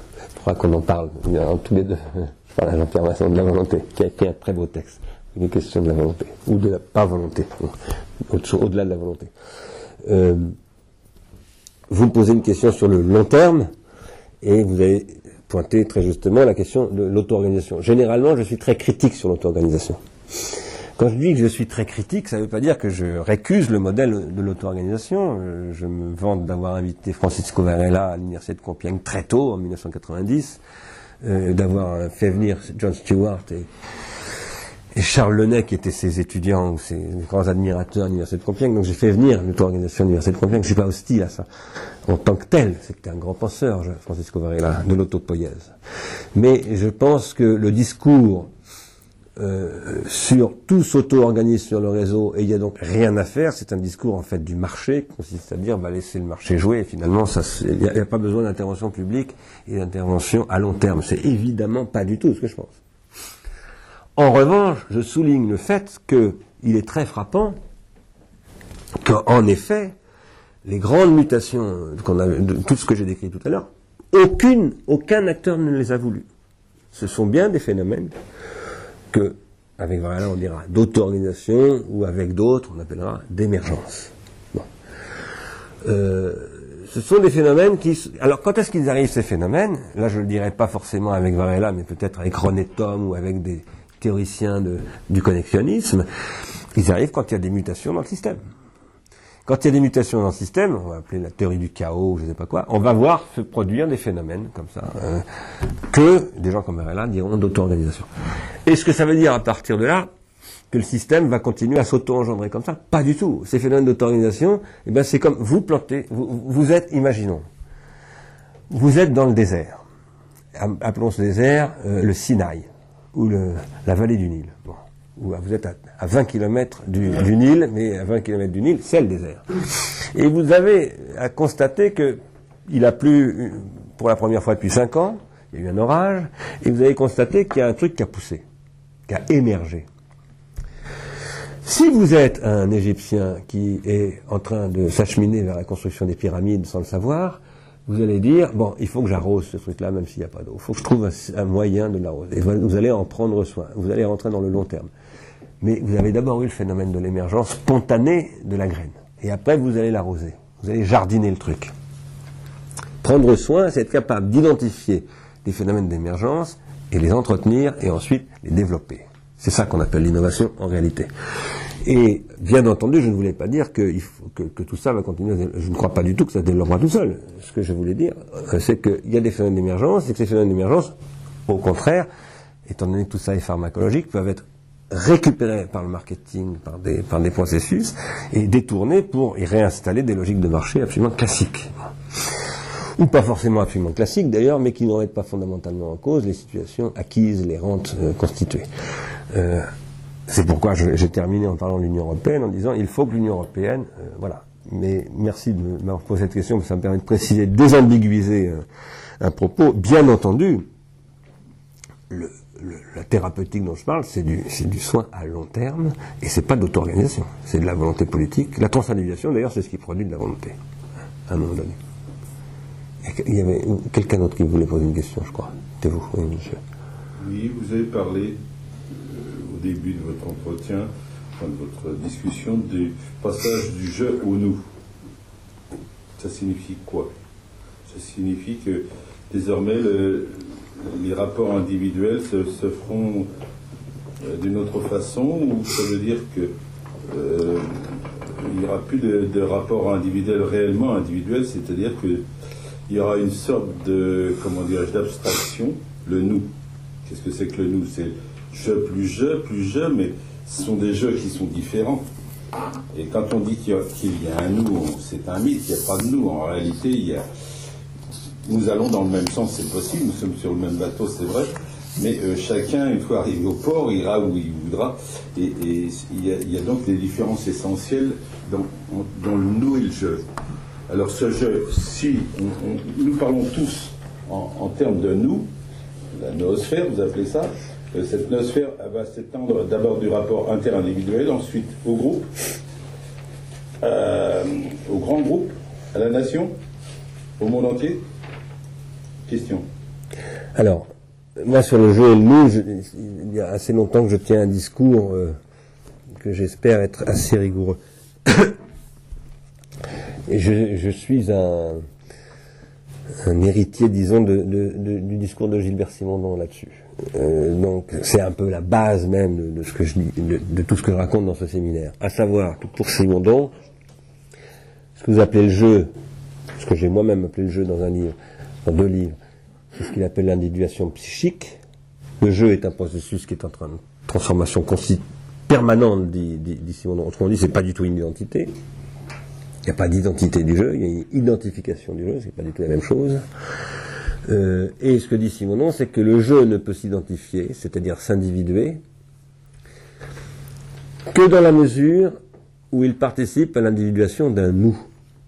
Ce que Simonon appelle une individuation collective.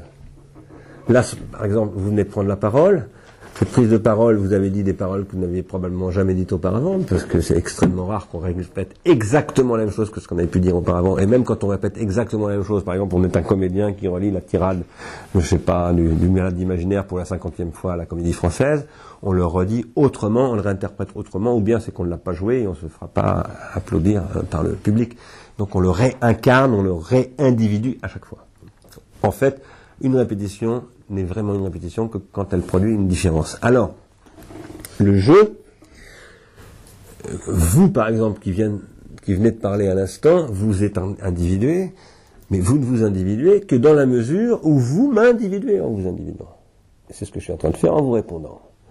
La théorie de Simon, c'est de dire je ne m'individue que quand je contribue à l'individuation d'un autre, et avec cet autre, je forme un nous. Je vais vous citer une phrase. Elle n'est pas de Simonon. Je voulais la commenter dans la deuxième partie du séminaire, mais je n'ai pas été assez vite. Ce qui viendra plus tard pour la conscience, c'est l'expérience de ce qu'est l'esprit. Cette substance absolue qui, dans la parfaite liberté et indépendance de son opposition, c'est-à-dire des consciences de soi diverses étant pour soi, constitue leur unité. Un moi qui est un nous, et un nous qui est un moi. C'est Hegel dans la phénoménologie de l'esprit, page 154. Euh, L'opposition entre le je et le nous euh, n'existe pas. Parce que vous ne pouvez parler ici, par exemple, que parce que nous avons en commun le fait de parler français. C'est-à-dire que quand vous me parlez, en réalité, vous êtes en train de faire des agencements en français qui viennent modifier ma pratique du français. Euh, alors, modifier positivement ou négativement. Vous êtes en train de dire, par exemple, le je c'est ceci, le nous c'est cela. Mais vous me dites pour que je me réapproprie votre conception, votre compréhension du jeu et, et- et votre compréhension du nous. C'est-à-dire que vous êtes en train C'est le de... but de toutes les discussions. Mais bien entendu, mais c'est le but de toutes les individuations. Si vous étiez en train de faire un logiciel, ça serait pareil. Vous seriez en train de faire ce logiciel en vous individuant à travers ce logiciel, en individuant le logiciel lui-même d'ailleurs, pour que d'autres, à travers ce logiciel, s'individuent en utilisant le logiciel. Vous êtes inscrit dans du social. Ça ne veut pas dire que le jeu et nous, c'est la même chose. J'ai essayé dans un livre de dire que quand le jeu et nous sont confondus, ce qui arrive, ça donne ce qu'on appelle le on, c'est-à-dire le fascisme. Mais, euh, ou le totali- totalitarisme, ou d'autres formes, euh, disons la, la grégarisation dans laquelle d'ailleurs nous sommes plongés, nous aujourd'hui, même si nous ne sommes pas exactement, heureusement, encore dans le fascisme. Euh, voilà, donc c'est au cœur ces questions que vous soulevez de, de ce dont on parle ici, mais Ça vous fait pas peur d'arriver au groupe, justement, ce, ce nous? Le nous, c'est le groupe? On, va tous bon, voilà, on aura tous conscience d'être dans un groupe, on formera un groupe. Mais est-ce qu'on aura une idéologie commune, des points de vue communs, etc. Parce que le problème, c'est celui de l'idéologie. Mais là, nous- que nous penserons? là nous sommes un groupe. nous Là. penserons sur la justice, sur la vérité, sur l'égalité, sur la, sur la transcendance ou Dieu, sur l'absence de Dieu? Mais là nous sommes un groupe. Ben oui, mais il y en a pas un qui pense la même chose sur C'est- Dieu, sur ce que je viens de dire. C'est bien, c'est bien ce que je veux vous dire. Eh ben, on Donc ce dont vous, ce dont vous, groupe, on est un faux groupe. non, c'est, Un c'est, groupe, c'est- un groupe qui, qui soulève en même temps la même charrette qui la pousse ensemble. pas du tout. Alors, S'il y en a un qui pousse à droite, l'autre à gauche, la, la charrette, elle va aller dans tous les sens. Mais non, la, la France c'est pas un groupe par exemple. Ou la, ou la, je sais pas, la philosophie c'est pas un groupe, mais les philosophes partagent ensemble un esprit de la philosophie. Ce dont vous décrivez c'est pas un groupe, ça s'appelle un troupeau. Pas la même chose. Justement, c'est ce qui m'effraie. Ah bah oui, mais au troupeau. ah bah oui, mais donc euh, oui, mais mais mais un troupeau c'est une chose, un groupe c'est autre chose. Le groupe, Je voudrais vous raconter une histoire. oui. Mésopotamie, moi je suis, mytho- je suis mythe et les légendes. Alors en, en Mésopotamie, on avait un problème parce qu'avec les transports, on envoyait le troupeau et on n'était pas bien sûr euh, hein, à l'arrivée de ce qui avait prospéré. Si la brebis avait donné un, un mouton de plus, c'était très bien, mais euh, le nombre de têtes euh, était rarement le même à l'arrivée et au départ. Bon, donc ça posait problème. Et alors, au lieu d'inventer le. euh, je vous remercie de l'image que vous nous avez donnée tout à l'heure pour la grammaire, à savoir le, panier, dans lequel on glissait les tablettes et où on mettait une étiquette, qui elle-même était une tablette. Là, ils avaient donc c'était quelques années avant le système du, du panier à tablette, ils avaient la boule. Et moi, euh, c'est un détail, il y avait un musée à Bagdad et dans ce, dans ce musée, il y avait une boule Qui contenait des billes. fermée. Et je me disais, ah, c'est magnifique qu'elle ait résisté, qu'elle n'ait pas été ouverte. Bon, mais euh, et alors je demandais, ben, il n'y avait pas les moyens de savoir ce qu'est l'intérieur de la boule, parce que quand même, on était déjà en 1979, donc je me disais, une radio pourrait quand même me dire euh, si là-dedans, comment ça se présente, la figuration de, euh, de vaches, euh, dix, moutons, ou trois bijoux qui sont prétendument euh, récapitulés dans cette boule qui va circuler en même temps que, la caravane et son colis. Malheureusement, je pense que là, les boules non ouvertes, c'est de plus en plus critique d'en, voir ou d'avoir ce, ce choc. Mais je pense qu'effectivement, ce n'était pas le processus de l'enveloppe, si on regardait la grammaire. Au début, je me suis dit, bon, après tout, ils ont inventé l'enveloppe. Nous envoyons quelque chose de confidentiel et nous mettons une enveloppe. Et je pense qu'il y a aussi une autre volonté politique dans ce, dans ce document de voyage. Ce n'est pas qu'un problème de marché.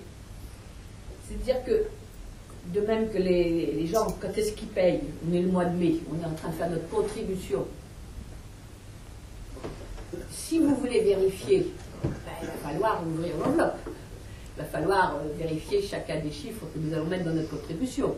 Bon, pour le moment, euh, le souhaite, euh, on ne sera pas forcément obligé de donner nos justificatifs. Mais je pense que là, il y, avait, si les gens faisaient un colis, c'était souvent le paiement d'un tribut. Et donc, sur ce domaine de réflexion, quand vous ne voulez pas vous fâcher avec quelqu'un, vous ne vérifiez pas le tribut. Vous savez comment elles étaient faites, ces boules, exactement. C'était des, c'était effectivement, vous avez tout à fait raison, ça servait surtout au déplacement des troupeaux et au négoce ou au pâturage des, des animaux. Euh, le problème est que euh, les bergers ne savaient pas compter et que euh, ceux qui les envoyaient très souvent ne savaient pas compter non plus. Alors qu'est-ce qu'on faisait? On confiait 1000 brebis à- à un berger qui allait soit les emmener dans un autre pays, soit les emmener sur les pâturages et ensuite redescendre. Et on ne voulait pas qu'il en perde, on ne voulait pas qu'il en vende, on ne voulait pas qu'il en mange, etc. Donc on voulait savoir exactement combien il y avait de brebis, mais on ne savait pas compter. Il y avait des gens qui savaient compter en Mésopotamie, mais ceux-là ne savaient pas compter. Alors qu'est-ce qu'on faisait? Eh bien effectivement, on faisait une boule d'argile qu'on cuisait, à l'intérieur de laquelle on mettait des petites boules d'argile, parce que l'argile était la- euh, des, des Mésopotamiens, hein, le support de mémoire des Mésopotamiens, et on faisait passer les brebis dans un parc, une par une, elles passaient la porte, et à chaque fois qu'on faisait passer une brebis, on rajoutait une bille. Et quand toutes les brebis étaient passées, on fermait la boule, on, finissait de la faire cuire. Et on disait au berger, maintenant tu vas emmener le, troupeau, et quand tu reviendras, on cassera la boule et on rencontrera les brebis. Et, et s'il manquait, c'est raconté par Geneviève Guittel dans un livre qui s'appelle euh, Histoire de la numération écrite, euh, euh, où elle explique comment, en Mésopotamie, même ceux qui ne savaient pas compter, comptaient quand même. Et où elle montre qu'en fait, compter, c'est d'abord compter avec des abacs, c'est compter avec des instruments. On a compté mentalement très tardivement. Il y a très peu de temps que l'humanité compte dans sa tête. Et, on, croit aujourd'hui, quand on dit par exemple, euh, faire faire des mathématiques aux, gamins, c'est savoir s'ils ont la bosse de l'arithmétique, c'est absolument ridicule. C'est une affaire de motricité. J'ai écrit un, livre là-dessus, moi. Euh, Enfin, pas là-dessus simplement, mais j'ai écrit un chapitre dans de mes livres consacré à ça, dans le temps du cinéma, où j'essaye de montrer, tu t'en souviens, Georges, où j'essaye de montrer qu'en fait, apprendre à compter, c'est d'abord apprendre à faire des gestes avec les doigts, parce qu'on compte avec ses doigts. Euh, et, et- et Geneviève Guittel montre très bien qu'au départ, les systèmes de comptage, chez les tout premiers systèmes de comptage, sont des problèmes de, systèmes de tatouage où on fait des, des, mouvements avec son corps pour compter. Le sorcier, par exemple, dans les tribus les plus archaïques, c'est lui qui compte. Et, ça constitue des gestes qui sont aussi des rituels religieux, qui sont enfin religieux, qui sont aussi des rituels magiques, qui sont voilà, et qui prennent toute une dimension. Euh, C'était aussi le cas d'ailleurs en Mésopotamie. Mais effectivement, j'ai vu moi aussi des choses comme ça dans les musées euh, au Moyen-Orient. L'énigme qui me tracassait pour l'enveloppe, l'enveloppe n'était pas ouverte. Ben, c'est que c'est que le berger n'a pas dû rentrer. Il est pas- Là aussi, on peut être optimiste ou pessimiste. Mais je pense qu'il y a effectivement, des fois, on peut imaginer une volonté politique de ne pas vérifier. Peut-être. finalement, on est content qu'il est arrivé sain et sauf. Peut-être, c'est possible, c'est possible. Là, vous êtes très optimiste. Avec des bergers mésopotamiens, ça m'étonne. Vendredi, c'est samedi après-midi, à 14h, à Ars Industrialis, nous faisons une séance avec euh, Christian Forêt qui est ici présent et Alain Giffard sur euh, les data centers, sur l'écriture numérique, enfin sur des sujets dont j'ai beaucoup parlé aujourd'hui, mais sous un angle. euh, vous voulez en dire un mot, Christian Non, je voulais évoquer un terme que j'attendais depuis le début. Ça tournait toujours autour, mais j'ai jamais vu arriver, c'est cybernétique. Oui. Vous l'avez réévoqué dans la logique des boîtes noires aujourd'hui, c'est Oui. le domaine de la cybernétique, c'est-à-dire, je me moque de savoir, cas, on ne m'a pas autorisé à savoir ce qu'il y avait dans la boîte noire, mais en revanche, je peux le traiter à partir de l'information qui arrive, l'information qui en ressort. C'est d'ailleurs ce qui, donc, quand on va dans les garagistes, ils font des checks euh, cybernétiques. On retrouve ça également chez Simondon. Je pense que les réseaux sociaux, derrière la logique des data centers, c'est l'avènement de la cybernétique, enfin possible, j'allais dire, euh, et qui pose un certain nombre de problèmes, puisque si j'ai bien lu Simondon, c'est ce qu'il reprochait in fine à la cybernétique, c'est de, de louper la dimension. C'est très bien pour expliquer les systèmes techniques, mais pour la, dimension euh, supplément, ce supplément, de désir par exemple, euh, ça, passe à côté de la trace. Donc c'est un des risques de, euh, de, cette, hégémonie de la cybernétique actuelle, notamment au travers des infrastructures des data centers jusqu'aux solutions les plus visibles des réseaux sociaux, c'est euh, d'essayer de- d'aller au-delà de, cette hégémonie cybernétique. Absolument d'accord. Cybernétique, il faut le rappeler, je ne dis pas pour vous, mais pour des gens peuvent pas rendre, ne peuvent ne pas s'en rendre bien compte. Cybernétique, ça vient de Kubernao, qui veut dire diriger, euh, gouverner plus exactement. Le, le gouvernail, euh, ça se dit Kubernao en, en- en grec. Et donc la cybernétique, au départ, c'est la science du gouvernement.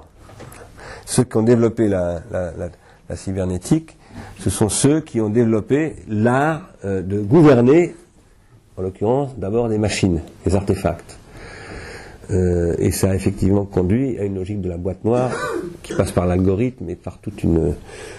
avec des associations, dans certains cas avec le behaviorisme, dans d'autres cas avec d'autres euh, modèles, euh, mais qui a essentiellement pour but que euh, la cybernétique, c'est la, c'est la- science du contrôle, comme dit Heidegger.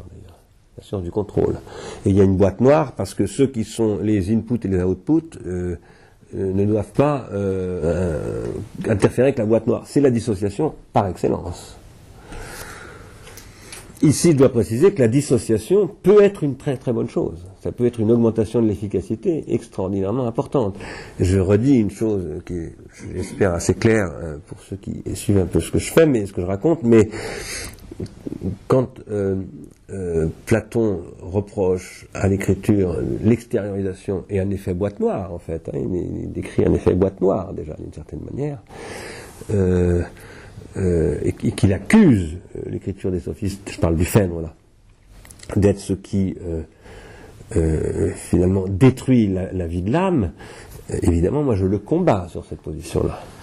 Je pense que ce phénomène boîte noire de l'écriture, c'est quelque chose qui va permettre, bah, par exemple, de compter le troupeau. Et que c'est pas du tout inutile. C'est grâce à ça que la civilisation mésopotamienne, entre autres choses, a pu se développer. Donc, euh, je suis pas contre les boîtes noires. Je suis contre euh, une, une non, enfin une, une, une constitution de- des boîtes noires telle que elle conduit finalement à, la- à, une, à, une- à un court-circuit des transindividuations, des, des processus de, des circuits trans, à- oui, un court-circuit des processus de transindividuation. Oui, on va, on va arrêter, monsieur. D'accord, entendu. Euh, ce que dit Simonon, en effet, qui, alors moi j'ai pas lu ces textes-là, mais euh, l'autre fois, Vincent Bontemps et je crois Jean-Yves Barthélemy m'ont dit, on a lu les textes euh, Simonon qu'on ne connaissait pas, qui sont extrêmement pro-cybernétiques, qui sont du début des années 50.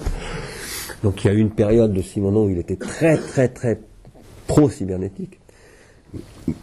Mais à la, enfin, dans les textes publiés, euh, il critique vivement la cybernétique, en disant que la cybernétique ne comprend pas il commente l'homéostat de HB, etc. Et il montre qu'il n'y aura jamais de système cybernétique véritablement achevé, constitué pleinement comme tel, parce que jamais, dit-il, l'être cybernétique n'arrivera à converger comme l'être vivant. Puisque de HB, etc., c'est d'arriver à faire que finalement, il y a une parfaite cohérence de l'être technique avec lui-même qui fasse qu'il arrive à se reproduire tout seul. C'est quelque chose de cet ordre-là hein, qui est en jeu. Et ça, Simon me dit, ça n'arrivera jamais avec la technique, parce qu'elle n'arrivera jamais à cette convergence-là. Et là, il dit, il y a quelque chose qui échappe à cet horizon cybernétique qui est sur un autre plan. Et moi, je dis que cet autre plan, c'est le plan de la transindividuation, et c'est effectivement ce que vous disiez, c'est le plan du désir. Sauf que chez Simonon, le désir, à mon avis, est très très peu pensé, pour ne pas dire pas pensé. C'est le grand enjeu, en effet, des, réseaux sociaux de demain. Euh, C'est très pratique d'avoir des, boîtes noires. Euh, le problème n'est pas de détruire les boîtes noires. Euh, y compris que ces, boîtes noires, ce sont les boîtes de, de- de- Pandora aussi. hein. Il faut parfois ne pas trop les ouvrir. hein. Euh, en revanche, c'est d'avoir une intelligence des boîtes noires et de savoir que euh, voilà, la boîte noire a tel et tel type de et qu'il y ait donc une possibilité d'une critique des boîtes noires. Parce que j'appelle une intelligence des boîtes noires, c'est la possibilité d'une critique des boîtes noires. Bon, on est obligé d'arrêter, je suis désolé. euh, Est-ce que la séance avec laquelle tout à l'heure scientifique doit lieu Oui, elle a lieu. Oui, alors, elle, a lieu malgré la grève. Donc, à, s- à 18h demain à Liri, il y a une séance avec Paul Laurent Assoun, Marc Valeur et euh, Toubiana euh, sur, euh, sur la, le thème de notre séminaire qui est Désir et technologie, avec, organisé avec Mathilde Girard. Vous y êtes bien entendu conviés. Ah non, parce que là, vous êtes au Collège de Philosophie, samedi, c'est Ars Industrialis, mais demain, c'est l'IRI, l'Institut de Recherche et Innovation. Tout ça n'est pas la même chose, même si on travaille tous sur les mêmes choses. Vous les avez sur le site de l'IRI. Alors, oui, sur le site de l'IRI, bien entendu, ça sera mis sur le site de l'IRI. Oui, oui, tout à fait. Mais pas sur le site d'Ars Industrialis.